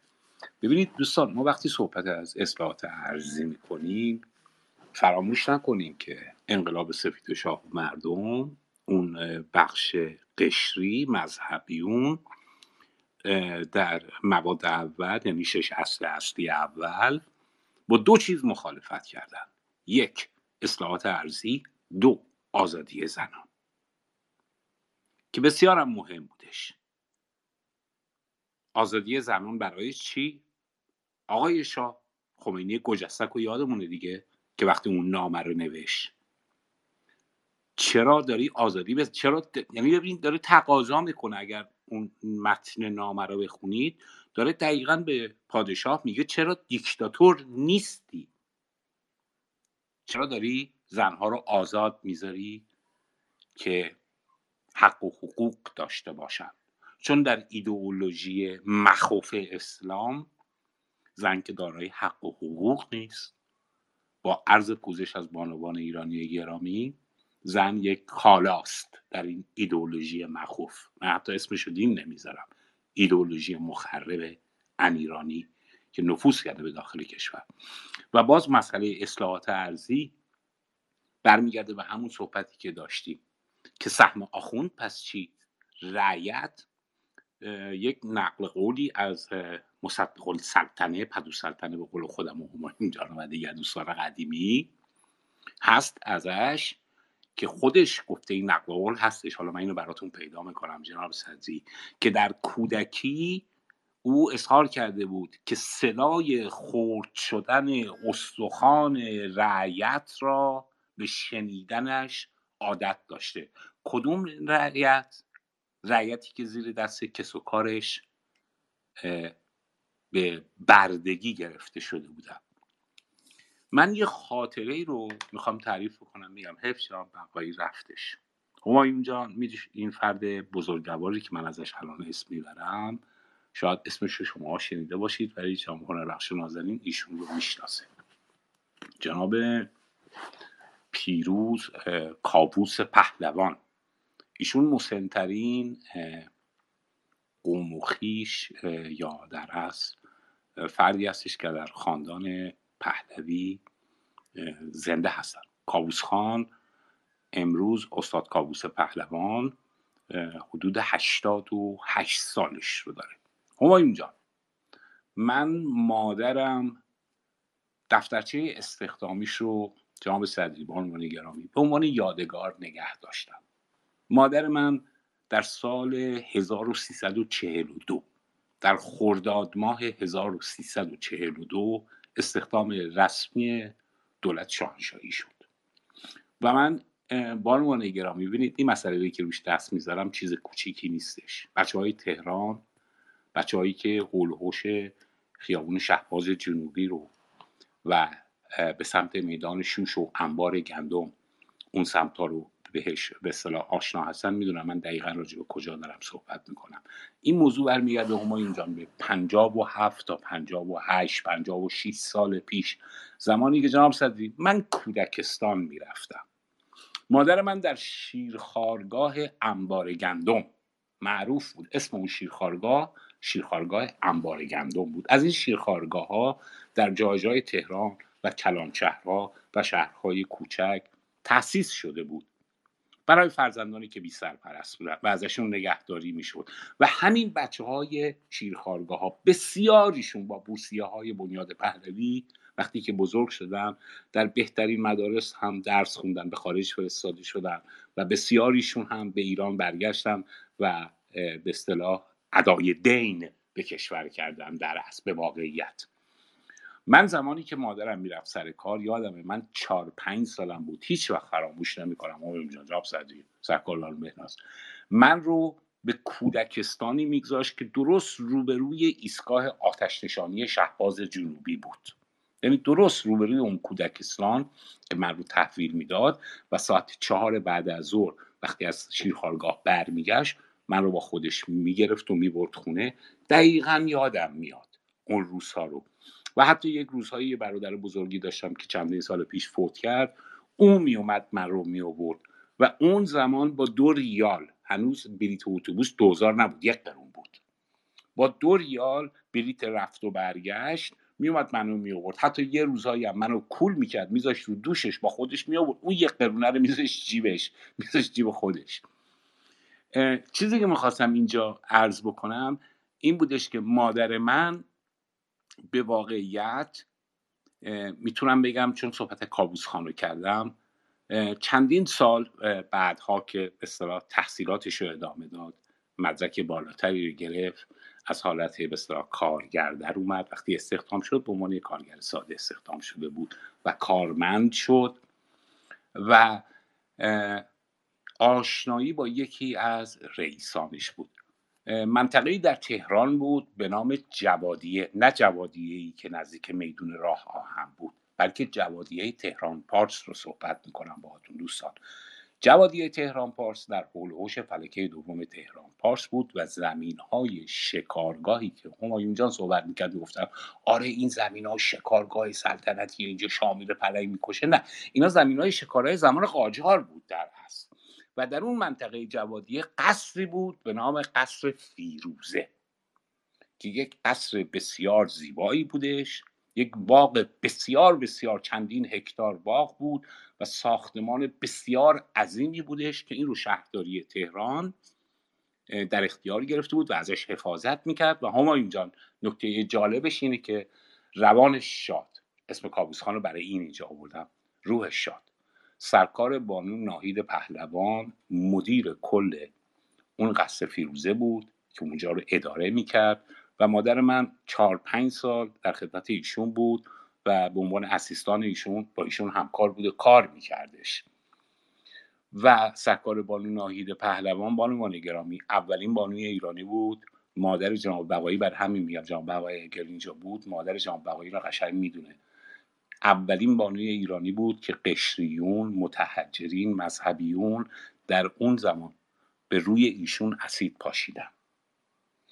روان شاد، یاد سرکار بانو ناهید پهلوان افتادم و این قصر فیروزه، باور بکنید عزیزان، اون زمان من یادمه همین منوچهر، الان که هستش هنوز زنده است فکر میکنم، منوچهر سخایی، عارف، همین آقای عارف خواننده و بسیاری دیگه از خوانندگان روز، تمام خوانندگانی که به اصطلاح در تلویزیون و رادیو بودن، در قصر فیروزه عروسی‌هایی انجام میشد برای کارگران. باور بکنید این رو با افرادی که به هر حال این خاطره رو یا این مسائل رو میدونستن اگر در میون بذارید پیدا بکنید، برید عین حقیقت رو میگم، مجلل‌ترین بهترین عروسی‌ها رو برای کارگران که بچه‌هاشون ازدواج میکردن، دسترسی به کل قصر فیروزه داشتن و بهترین عروسی‌ها رو در اونجا از طرف دولت براشون میگرفتن، بهترین خوانندگان روز می اومدن اون شب رو براشون برنامه اجرا میکردن و شما حساب بکنید مثلا ماهی 20 تومن، ماهی 15 تومن، ماهی 30 تومن، اگر مثلا سر تا سر اون عروسی اگر مثلا میگفتیم یه هزینهش واقعا یعنی یه درصد کمیشو میگرفتن، ماهیانه از حقوقهای به صلاح اون کارگران کم میشدش، ولی در عوض میتونستن به واقعیت، من این رو میگم چون من روزهایی رو در اون قصر فیروزه گذروندم در دوران نوجوانی، نه بچگی، نوجوانی، دوستان بسیار زیادی رو داشتم که به اصطلاح همکاران مادرم بودیم و فرزندان همه با هم تو اون باغ ما جلوم میدادیم و این درخت‌ها بالا میرفتیم و میخوردیم و میخوابیدیم و این یکی از اون محسناتی بودش که در اختیار کارگران، فقط مسئله سرکار بانونینا، مسئله بانک کشاورزی نبود. اینم اشاره بهش بکنم. ببینید بانک کشاورزی همونطوری که همایون جان گفت این وام‌های واقعاً کسب بهره‌ای گرفته نمی‌شد، ولی ما حسابشو بکنید از بیل و کلنگ و وقتی این اصلاحات ارضی انجام میشه، از بیل و کلنگ و خیش و گاواهن باید تبدیل میشدن به یک کشاورزی مدرن. این کشاورزی مدرن نیاز به زیرساخت ها داشت. برای به دست آوردنش 2 کارخونه تراکتورسازی تبریز و عراق را علی‌حضرت ایجاد کرد که این تراکتورها هم به همون صورت با قیمت‌های نازل به اصطلاح اقساط به کشاورزان فروخته میشد از همین کشور سوئد، از کشور انگلستان، از کشور هلند. مدرن ترین کمباین ها، مدرن ترین لودر ها، مدرن ترین وسایل وارد کشور میشد تا کشاورزان ما بتونن با روش‌های مدرن کشاورزی بهترین محصولا رو. جناب کاوه میگه بله اهواز، منطقه اهواز من میتونم بگم تنها نقطه‌ایه در دنیا که 12 ماه سال رو شما میتونید اونجا راحت کشاورزی بکنی، سبزیکاری بکنی و سبزی‌های خوردنی که همیشه در تهران در اختیار مردم بودش، این مشخصاً از اون منطقه میومد به خاطر آب و هوای خاصی که داشتش و شما وقتی دسترسی به اون آب و هوا داری و اگر بتونی امکانات و اون ابزار رو هم ایجاد بکنی، شما میتونی به اصطلاح یک ایران که چه عرض کنم، یک آسیا را ما میتونستیم سبزی خوردن بهشون بدیم و ما در اون راه، در اون سمت بودیم. ولی خب شوربختانه باز هم برمیگرده به کم عقلی و شکم‌های شاید سیر که زحمتی براش پر کردنش نمیکشیدیم به واقعیت و چون قدرش رو ندونستیم از دستمون رفت. فقط خواستم یکی دو نکته رو اشاره بکنم. یاد اون دوران خودم افتادم که به عنوان یک کودک مادر من همسر شده بود، برابر شده بود، دیگه به قول قدیمی ها گفتنی پشت شوهراشون زنهای ایرانی را نمی رفتن، بلکه بغل دستشون را می رفتن، همسخت را می رفتن و در بسیاری از مکانها حتی جلوتر از شوهرها هم را می رفتن، چون به واقعیت به اون ارزش والای زن بودن ایرانی خودشون پی برده بودن. و یکی از تأثیراتی که در این 44 سال ما داریم میبینیم که مبارزات زنان واقعی میهن‌پرست این رو به ارث بردن، این یادگار همون دوران است که مادرها و مادر بزرگها از اون دوره برای دخترهای جوان خودشون تعریف کردن و این دخترها نمیتونن سر در مقابل ظلم فرو بیارن. همه که قمیکلا نمیشن دوستان عزیزان، متوجه هستید؟ به هر حال هستن بانوان دلیر و ایرانی میهن پرستی که هیچکی از ماها شاید اسمشون هم به گوشمون نرسیده باشه، ولی اینها همه نتیجه مبارزات زنان ایرانی بوده که در اون دوران تونستن به اون جایگاه اصیلی که بهش رسیده بودن قدرش رو بدونن و امروز هم برای رسیدن به همون دارن تلاش میکنن. سپاسگزارم جناب صدری. من هم چون میگم یواش یواش باید مرخصی هم گفتم این کلام آخر رو هم گفته باشم. سپاسگزار باشم. سپاس از وقتی که بهم دادین، رو درازی هم زیاد کردم. جناب هنربخش، سکوبالو بهناز و همه عزیزان و سروران گرامی، سپاس از شما جناب تبریزی. خیلی لطف کردید. خیلی لطف کردید جناب تبریزی. میدونم که تازه هم از سر کار اومده بودید، بدون استراحت آمدید اینجا، وقت گذاشتید، در خدمتتون بودیم. بی نهایت ممنونم از لطف و بزرگواری شما. امیدوارم که شب روز خوشی داشته باشید و همچنان در اسپیس های دیگه هم حضرت عالی رو ملاقات بفرمایید. جناب هنربخش شما اگر صحبتی دارید بفرمایید، اگر نه بریم سراغ دوستان. خیلی ممنون، مرسی، سپاسگزارم. شنونده هستم بابک جان، بسیار سپاسگزارم. اون یکی دو هفته دیگه هم بابک جان پرسش و پاسخ داریم در خانه مشروطه، در اسپیس داریم در اینجا که اونم من لینکش رو براتون حتما میفرستم. از همه عزیزان خواهش میکنم، خصوصا از اعضای خانه مشروطه، وقتی که اسپیسی هست اینو در اپهای خودتون، شخصی، فیسبوک، هر جا هست اینو تبلیغ بفرمایید و این حالا مسئله است که باید حتما بعدا روش کار بشه بیشتر. سپاسگزارم. میکروفون آزاد. سپاس از شما. من این بالا برای اطلاع دوستان لینک اسپیس بعدیمون رو که در تاریخ 19 ژانویه است، دو هفته دیگه روز جمعه، لینک اسپیس توییتش رو این بالا پین کردم. همچنین توییتی از صفحه خود جناب تبریزی که هشدار بسیار درست رو به جای دادن و یک توییتی هم از جناب هنربخش که دوستان این عزیزان رو فالو بکنن، داشته باشن اکانتشون رو و اون اسپیس رو هم میتونین ریمایند بکنین، بوک بکنین که در تاریخ مقرر براتون نوتیفیکیشن بیاد. نینا جان اگه اجازه بدین سرباز رو بشنویم یا اگر شما سخنی هست بفرمایید، بعد سرباز رو بشنویم دیگه، خودتون سلام میدونید. برای من فرقی نمی‌کنه، من فقط می‌خواستم یه سپاسگزاری بکنم. میتونم بعد از جناب سرباز این کارو. جناب سرباز بفرمایید. سپاس از مهرتون، سپاس از بزرگواری. درود بر همه بزرگان و بزرگواران و عزیزان وطن پرستان. با عشق صمیمانه از صمیم قلب.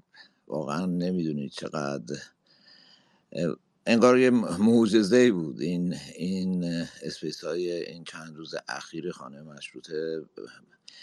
من یه سوالی داشتم، آقای تبریزی رو متاسفانه تشریف بردم پایین، آقای هنربخش امیدوارم. من خیلی خیلی خیلی واقعا خوشحالم و میگم من به جناب سعدی تو دایرکت هست کردم، گفتم من انقدر پر از شور و هیجان احساسم از این اسپیس چند روز، میترسم بیام بالا و به هر حال خرابکاری کنم.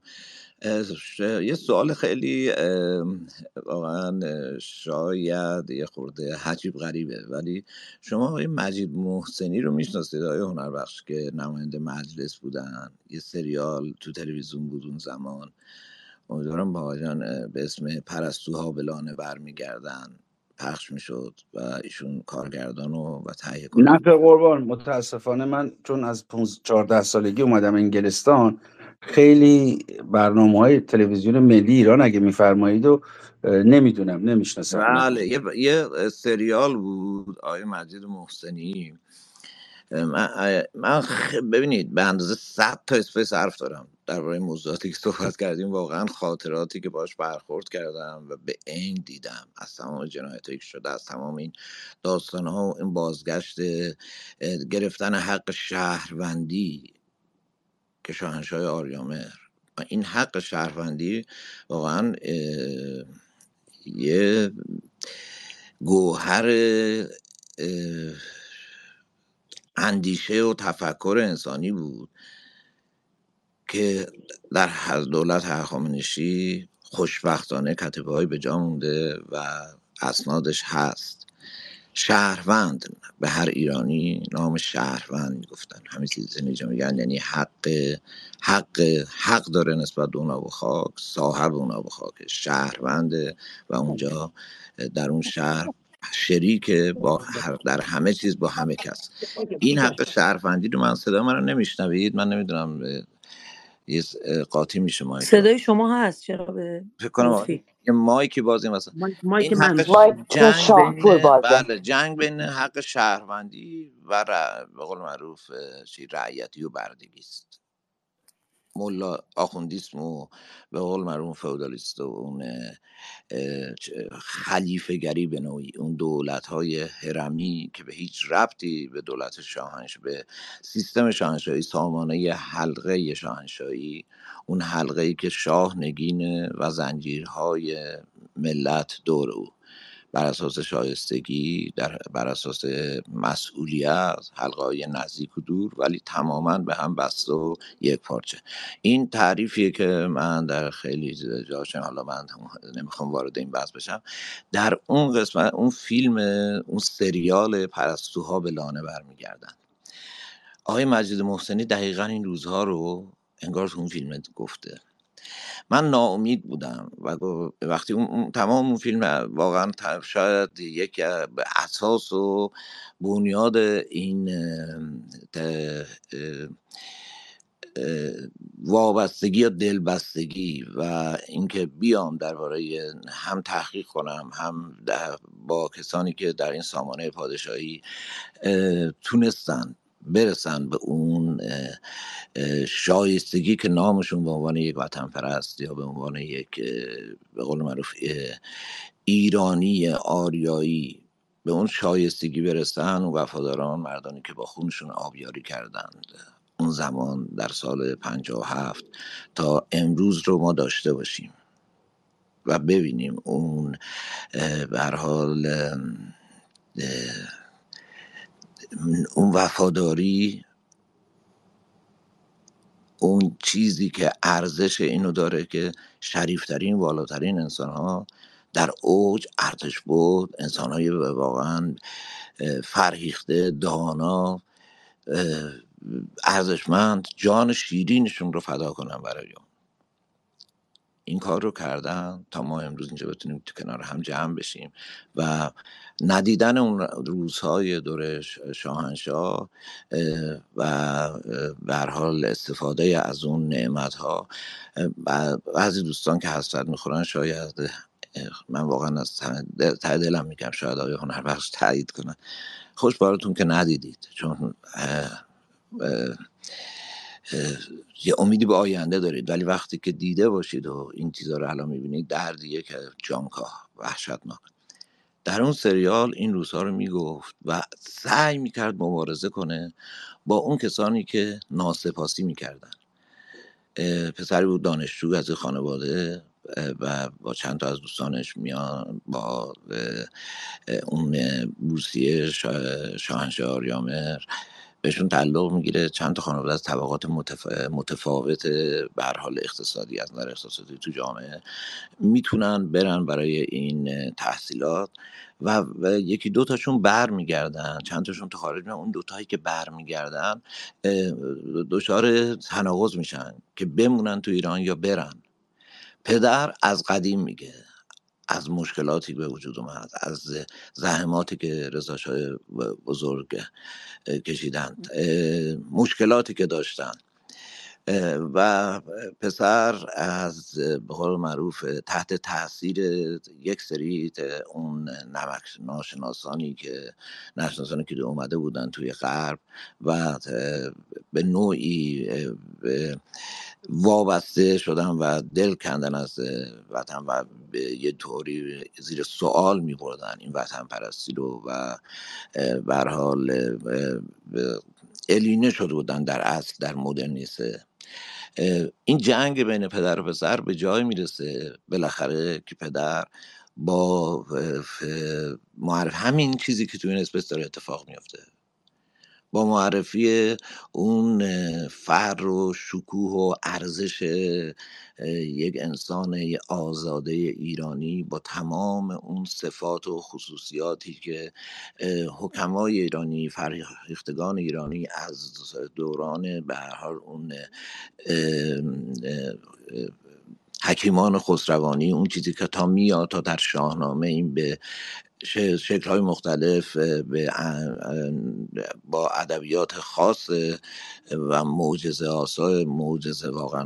آسای فردوسی بزرگ به نوعی بیان میشه، زیرکانه، حکیمانه، در بطن اون شاهنامه تمام این فرهنگ به نوعی تا اونجایی که امکان داشت به هر حال با اون خاندان به هر حال ایران، اونها هم ایران ساز سامانیان به نوعی تا در حدودی که اون کاری که کردن این حفظ میشه و چطور اون مقاومت فرهنگی ایرانیان میرسه به این جایی که واقعا ایشون در اونجا این در این فیلم در قبل از این فاجعه 57 اونجا رضا شاه رو به عنوان رضا شاه بزرگ رو به عنوان معجزه و او رو به نام، حالا اونجا میگه یک مردی که از سوی یه رجالی که از سوی خدا مأمور میشه، به این شکل میگه در اون فیلم، البته من اونجوری مأمور میشه که این ویرانی رو بسازه و قدرتی ماورا طبیعی پشتشه، به این شکل اونجا بیان میکنه.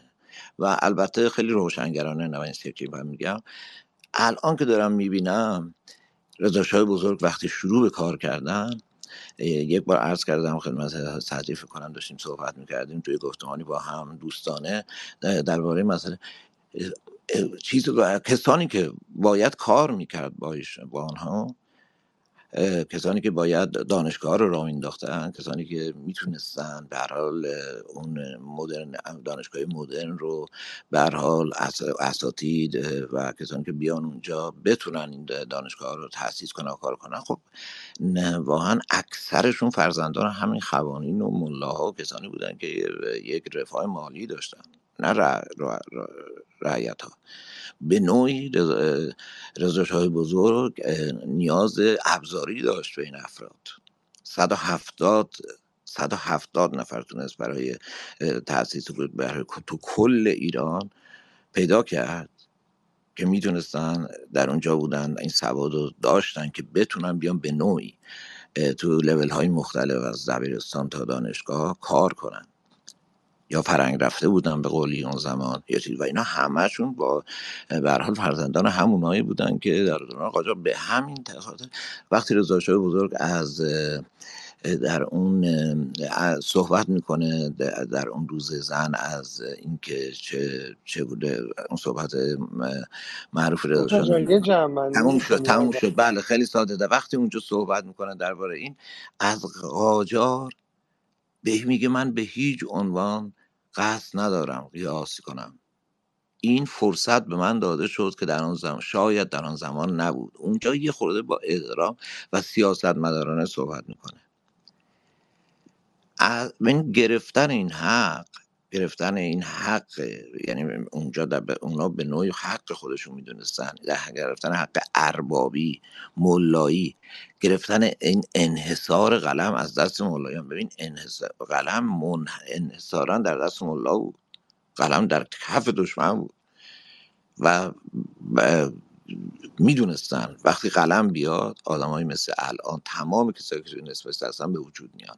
وقتی قلم از دستشون بیرون بره تفکر به وجود میاد، اندیشه به وجود میاد و این اندیشه باعث میشه که انسان به ارزش خودش پی میبره و دیگه دو نمیتونه رعیت باشه و برده باشه یا نوچه باشه یا مرید باشه یا دنبال رو باشه و مقلد. جنگ بر سر این بود و هست و هنوزم هست. جنگ ذهنی بود از اون 1400 سال پیش تا کنون، از اون زمانی که تخریب کردن محمد و رومیان. این اثبات شده است که الان از تمام این داستان‌هایی که نوشتن و تاریخی یک طرفه نگاشته شده به خاطر این انحصار قلم بوده و چرندیاتی بیش نیست اکثرا. و اون کمک رومیان بود به خاطر اون جاده ابریشم و اون جاده‌ای که رومیان از عربستان به سوی دریا مدیترانه می‌بردن. جناب مصدق تموم شد. اینجا رو من تموم شد. 30 ثانیه. بله 30 ثانیه. و این جنگ تا کنون ادامه داشته و داره. هنوزم همونه. فرهنگ ایرانی این هایجک کردن اون فرهنگ توسط همین دولت، همین سیستمی که در آمریکا وجود داره، همین سیستمی که در انگلستان وجود داره، هایجک کردن اون به نام خود. زمانی که اونا در توحش بودن 1000 سال پیش این انگلستان شروع کرد به پادشاهی، در حالی 1500 سال قبل از اون ما اینو داشتیم. این باید اون اصل از بین بره تا این کپی بتونه ارزش خودش رو پیدا کنه. این درگیری ما با غرب و عرب، من اینو خواستم عرض کنم، خواستم بدون چیز بگم. و این پرستوها هم الان امیدی هست که به لانه بر میگردن. شاید این امید الان تو دل من زنده شد با دیدن این انسان‌های شریف و وطن پرست. به هر حال مرسی مهدی جان، ببخشید من زیاد گویی واقعا اسیر احساساتم، ببخشید زیاد گویی کردم. مرسی و درود و سپاس بیکران از زحماتی که میکشیم تک تک شما. پاینده ایران جاوید شاه. سپاس از شما مرتضی جان، خیلی ممنون.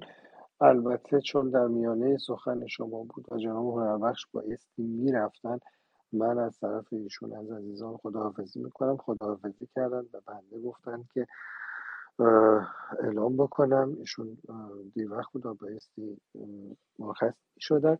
به هر حال سپاسگزاریم از حضور جناب آقای هنربخش و در اسپیس 2 هفته دیگه 19 ژانویه که لینکش رو همین توییتش رو بالا گذاشتم، جلسه پرسش و پاسخ داریم در مورد خانه مشروطه. هر آنچه که در مورد خانه مشروطه پرسش، نظر، انتقاد یا پیشنهادی هست شنونده و پاسخگو خواهیم بود. عزیزان لطف کنید این اسپیس رو، اون لینک اسپیسی که بالا گذاشته شده جلسه پرسش و پاسخ رو با دیگران هم به اشتراک بگذارید و دعوت بکنید. در اون اسپیس بنده در کنار به عنوان دبیر دوم در کنار آقای هنربخش دبیر کل خانه مشروطه در حضور خدمت عزیزان خواهیم بود. بانو نینا شما رو بشنویم و بیدرنگ بعد از اون اکانت BL ایشون رو و بعد دیگه اسپیس رو با شنیدن سرود شاهنشاهی به پایان ببریم. بفرمایید بانوی. سپاسگزارم. من بیشتر دوست داشتم که سپاسگزاری کنم از شما جناب صدری، بانو بهناز، جناب هنربخش که دیگه نیستن و جناب تبریزی اگر که درست یادم باشه. به خاطر پاسخهایی که دادید. من دقیقا دلیل سوالم اون موقع همین بود که گفتمان به یه سمت دیگه هم بره. ما بیشتر از چیزهای کلی صحبت میکنیم ولی چگونگیاش رو نمیگیم و خیلی خوشحالم که این بحث شد. و در پایان میخوام بگم که من پدر بزرگم که فکر کنم متولد یا اواخر 1290 خوله بود یا اوایل 1300 شمسی بود، کارمند بانک کشاورزی بود و میدونم که 4 فرزندشون هر کدومشون تو یک جای ایران به دنیا آمدن، به خاطر اینکه ایشون به عنوان کارمند به هر حال میرفتن از سمت بانک کشاورزی جاهای متفاوت و خاطراتی که تعریف میکردن رو توی ذهنم دارم با اینکه خب خیلی کودک بودم و دوست داشتم که این رو هموطنای دیگه هم بدونن که شوهر شعاریامه یا حتی رضا شاه کبیر فقط یک تصمیم نمیگرفتن که ابلاغ بکنن، همیشه براشون راه حل داشتن. و این رو میخوام وصف کنم به یک کامنتی که توی منشن های عزیز گذاشته بود که صحبت از رویا کردن مشکلی حل نمیکنه.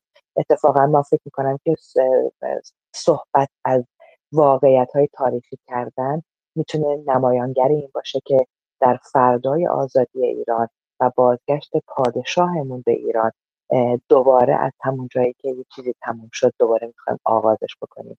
انقلاب شاه و مردم با پایدار هستش و ما با هم دیگه دوباره اون چیزی رو که داشتیم میتونیم بسازیم، در نتیجه یک رویا نیست. خیلی سپاسگزارم ازتون بابت فیلم امشب. جاوید شاه، پاینده ایران. سپاس از شما، ممنونم. اکانت بیل و اکانت شاپور رو بشنویم و بعد دیگه مایک جدیدی نخواهیم گرفت. کمتر از 5 دقیقه دیگه اسپیس به پایان خواهد رسید. بفرمایید. درود بر همگی. اوکی، ببخشید فکر کنم اشتباهی پیش اومده. صدای من میاد؟ بله صدای شما هست. اوکی. خیلی ممنون از اینکه وقتی در اختیارم گذاشتین. چون موضوع اصلاحات اراضی، در واقع اصلاحات ارضی و ملغا کردن اونه، من دوست داشتم بیشتر در این موضوع صحبت بشه و دوستان کمتر به این موضوع پرداختن. به عنوان یه مشروطه خواه فکر میکنم یک حرکت بسیار اشتباهی بود تو اون زمان که اصلاحات ارضی اتفاق بیفته. جامعه شاید هنوز این آمادگی رو نداشت که اینجور اتفاق بیفته، ما از ارباب رعیتی یک باره بخوایم فاصله بگیریم و شاید ریشه های انقلاب ما در همین جاست به احتمال خیلی قوی، به خاطر اینکه حالا علاوه بر اینکه مخالفت روحانیون که ریشه داشتن در تاریخ ایران متاسفانه مخالفت جدی اونا را همراه داشت و میتونستن مردم و توده های مردم را همراه کنن با خودشون، شکاف بزرگی به وجود اومد. یعنی قاطی شد این سیستمی که سالها کار کرده بود. جامعه ایرانی اینقدر این سیستم رو قبول داشت که وقتی رضا شاه بزرگ میخواست اعلام جمهوریت کنه همین سیستم بهش اجازه نداد. حالا ما توی فاصله اومدیم سالهای بعد از اون که خیلی هم اتفاق خاصی نیفتاده و جامعه همچنان بر پایه سنتش داره حرکت میکنه، ما میبینیم که یه جور اتفاقی خیلی سنگینه، به طوری که آثارش ما در جایزه صلح نوبل میبینیم که وقتی خانم فراهانی اونجور حرفای ضد ملی، حرکات ضد میهنی انجام میده، ما میبینیم که من یه مصاحبه از پدرش دیدم، بهزاد فراهانی، اگه ببینید خیلی قشنگ، شاید روی یوتیوب هست، میگه که من از کجا چپور شدم، از اون جایی که دیدم یک بار من و پدر بزرگم روی یک زمینی کار میکردیم برای ارباب، وقتی داشتیم از سر کار برمیگشتیم به خونه، پدر بزرگ من، حالا خب یه خورده اگزاجریت میکنه اونو، میگه پدر بزرگ من که پیرمردی بود مجبور شد از الاغش پیاده بشه و به پسر ارباب سلام کنه. خب این یک نمونه خیلی خوبه که چه اتفاقی افتاده بود. حالا این آدمی که اونجور تصویری از ارباب داره، اربابی که بهش نون داده، زمین داده، جا داده، شرایط فراهم کرده، امنیت براش درست کرده، حالا نمونه بزرگتر شاهنشاهی میشه، نمونه کوچکترشون اربابا. یه اینجور آدمی چیزی تصویری از ولی نعمت خودش وقتی داره، وقتی که تازه این اتفاق میفته. این چه جایگاهی پیدا میکنی؟ آدم میاد میشه هنرمند معروف و مشهور کشور. از اون جایگاه رعیتیش که خارج شده یه جور آدمی شده، حالا فکر میکنه کسیه و علیه شاه و علیه سیستم دسیسه میکنه. همون موقع علیه اربابش توی یک اشل خیلی کوچیک و الان توی اشل بزرگترشون قدرت و توانایی بیشتری پیدا کرده، میاد علیه شاهنشاه و علیه مملکت، علیه میهن، علیه مردم جبهه میگیره که نمود عینیش ما میبینیم که الان در جلسه مسخره جایزه نوبل اتفاق افتاد. این موضوع من نمیخوام وقت دوستان، میبینم که وقت خیلی محدوده و دیگه این که آیوان هربخش شدید یه جایی فرمودن همین لحظه پیش که رضا شاه بزرگ کاش که بیشتر میمون و ما دیدیم که شکست خورد. ابدا، اصلا، به هیچ عنوان. وقتی ما تو ورزشگاه میبینیم نه نامی از مصدق است، نه نامی از هیچ چپول و ملی مذهبی و مذهبی هیچ کسی دیگر نیست. رضا شاه با قدرت پیروز میدان هست. میبینیم که ملیگرایی جایگزین همه چیزا شده. عموما مردم ایران تو بدبینانه ترین حالت 60% ملیگرا. من میام که مایکتون شد. همزمان خیلی دیگه گذشت و جناب هنربخش هرگز اشاره به این که رضا شاه شکست خوردن نداشتن، ضمن این که اگر یک چیزی حالا شما وضع کردید، نمیدونم اصلاحات اراضی رو به مثلا مصاحبه یک موجود بیارزشی مثل گلشیفته فراهانی، ببینید اگر کل یک جامعه یک کاری رو که غلط انجام بدن، دلیل بر این نیست که اون کار غلط مشروعیتی داره و باید انجام بشه. بعد اگر از سیستم شما صحیح، من میدونم، من یک نمونه مثال فقط دادم. بزرگوار نظرتون رو به اشتراک گذاشتید، سپاس از شما. عرض میکنم بزرگوار، ببینید گرامی، سیستم ارباب رعیتی نوعی بردهداری مدرن بود. بردهداری در هر شکلی مذموم و ناپسنده، ولو اینکه در یک جامعه 90% جامعه بردهداری رو تشویق بکنن یا حتی ستایش بکنن. از نظر انسانی اون عملی است نادرست و ناپسند. پادشاهان پهلوی به درستی بر اساس اصول انسانی اون قوانین تبعیض‌آمیز رو منحل کردن. حال اگر جامعه بنا به هر دلیل روانشناسی یا جامعه شناختی اون رو قدر ندونست یا خطا شد یا به هر دلیل، این دلیلی نمی شود برای اینکه اون کار غلط بود. اون کار نفسش کاملا صحیح بود. ضمن اینکه شما رو ارجاع میدم الان، چون آقای تبریزی هم گفتن الان خیلی راحته بعد از 45 سال بشینیم دهه 60 میلادی رو قضاوت بکنیم. ببینین گرامی، ارجاعتون میدم به یک مصاحبه از اعلیحضرت شهنشاه آریامهر. اونجا از گزارشگر از ایشون میپرسه که آیا فکر نمی کنید که باید میموندید در مملکتتون و حالا به هر دلیلی که بود، با هر شکلی اون حکومت رو حفظ میکردید، فوقش تعداد کشته میشدن؟ اعلیحضرت دو تا پاسخ میدن. میگن میموندم با کی میجنگیدم؟ با مردم ایران. و در پاسخ دومشون میگن یک حاکم میتواند حکومتش رو بر خون استوار بکنه، ولی یک پادشاه هرگز چنین اجازه‌ای نداره. فارغ از مرام انسانیت و شرافت پادشاهان پهلوی، یک پادشاه به دلیل قوانین پادشاهی، به دلیل استمرار حفظ حرمت نهاد شاهی، اجازه یک چنین کاری رو نداره. اگر امروز به درستی شما گفتید در ورزشگاه ها هنوز مردم میگن رضا شاه روحت شاد، اگر هنوز بعد از این همه تبلیغات جمهوری اسلامی و خرج کردن میلیاردها پول هنوز مردم عشق به پهلوی دارند، به خاطر این است که پهلوی یک منافعش رو در نظر نگرفت، قوانین ضد حکومت خودش رو، قانون ضد انسانی رو لغو کرد و برای حکومت خودش جلوی مردم خودش نایستاد. اینه که پهلوی رو پهلوی میکنه. اینه که مردم ایران هنوز بعد از این همه تبلیغات منفی به تنها کسی که اعتماد دارند رضا شاه دوم است.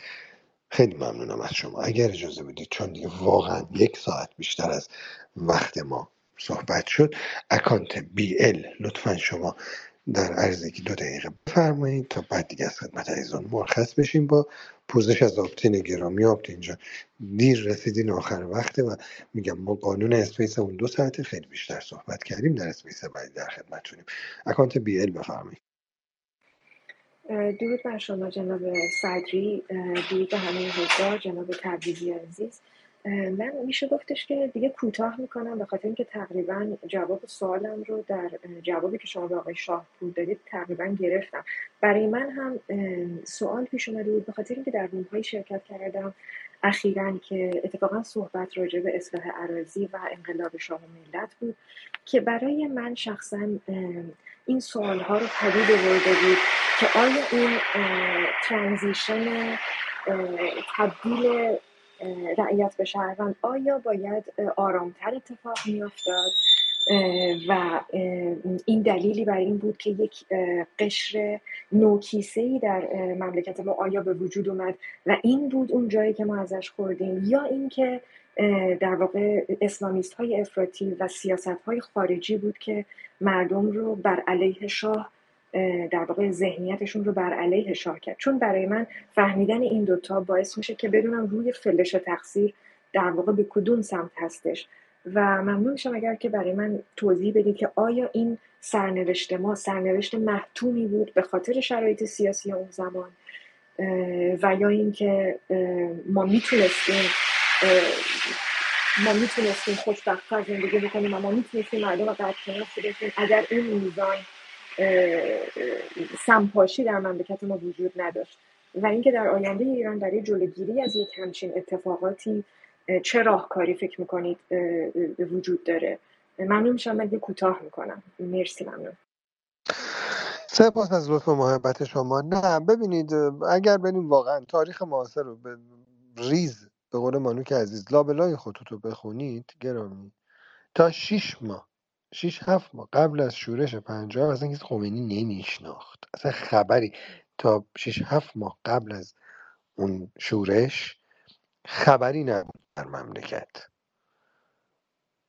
اون مشکل اینجا پیش میاد، خطا اینجا پیش میاد که بسیارانی فکر میکنن که اون یک انقلاب مردمی علیه سیستم حاکم بود. خیلی بزرگوار، اون یک توطئه جهانی علیه یک حکومتی بود که به تنهایی جلوی یک جنایت بزرگ، چیزی که امروز میبینید وحشت بزرگ، این جهانی شدن، این چیزی که به اسم گلوبالیزم همه امروزه میشناسیم، یک تنه شاهنشاه رامسر جلوی این داستان ایستاده بود و این یک مشکل بزرگی بود برای اون حالا سازمان‌های جهانی که این بلاهایی که میبینید سرمون در میارن.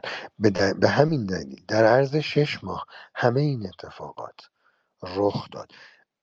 شورش 57 اگر یک انقلاب بود، خودتون انقلاب اخیر خودمون رو ببینید، تازه با این همه پیشرفت تکنولوژی چقدر جهان از ما حمایت کرد.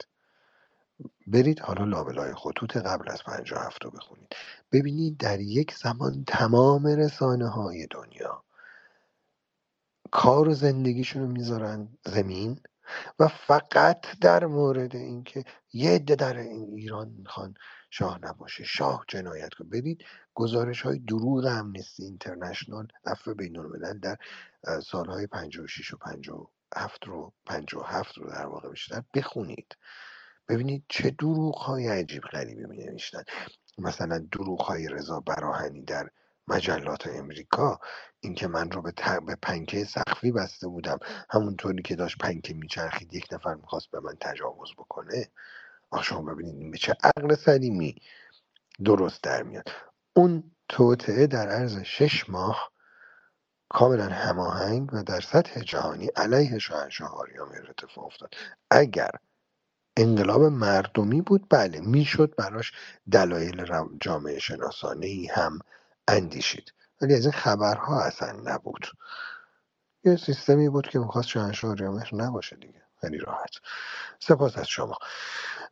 بیش از این مزاحم وقت عزیزان نمیشیم. اسپیسمون همه 2 ساعت است، ولی امشب دیگه خیلی بیشتر از 2 ساعت شد، 1 ساعت و 7 دقیقه بیشتر از زمان مقرر اسپیسمون دوام داشت. باز سپاس از همه نازنینانی که تا این لحظه ما رو یاری کردند و در کنار ما بودید.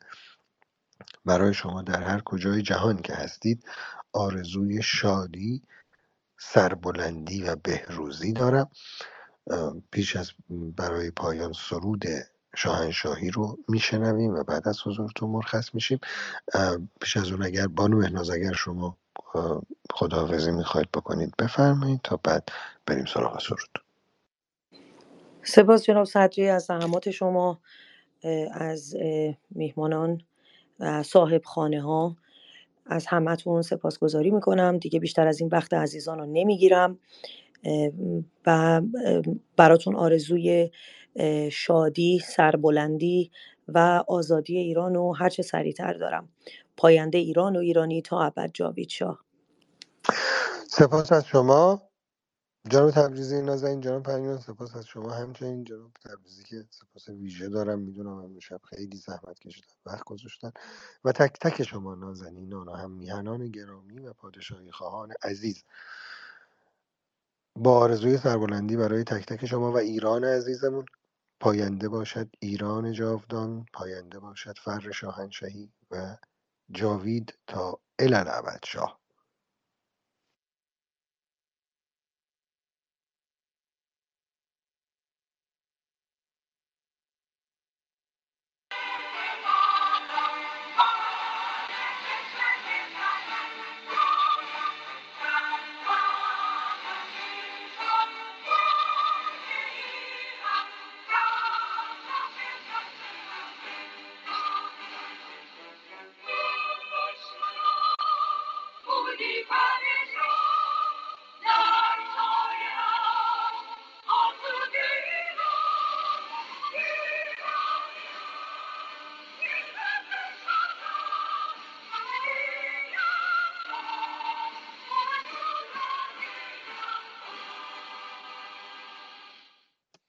شب و روزگار بر همه شما خوش.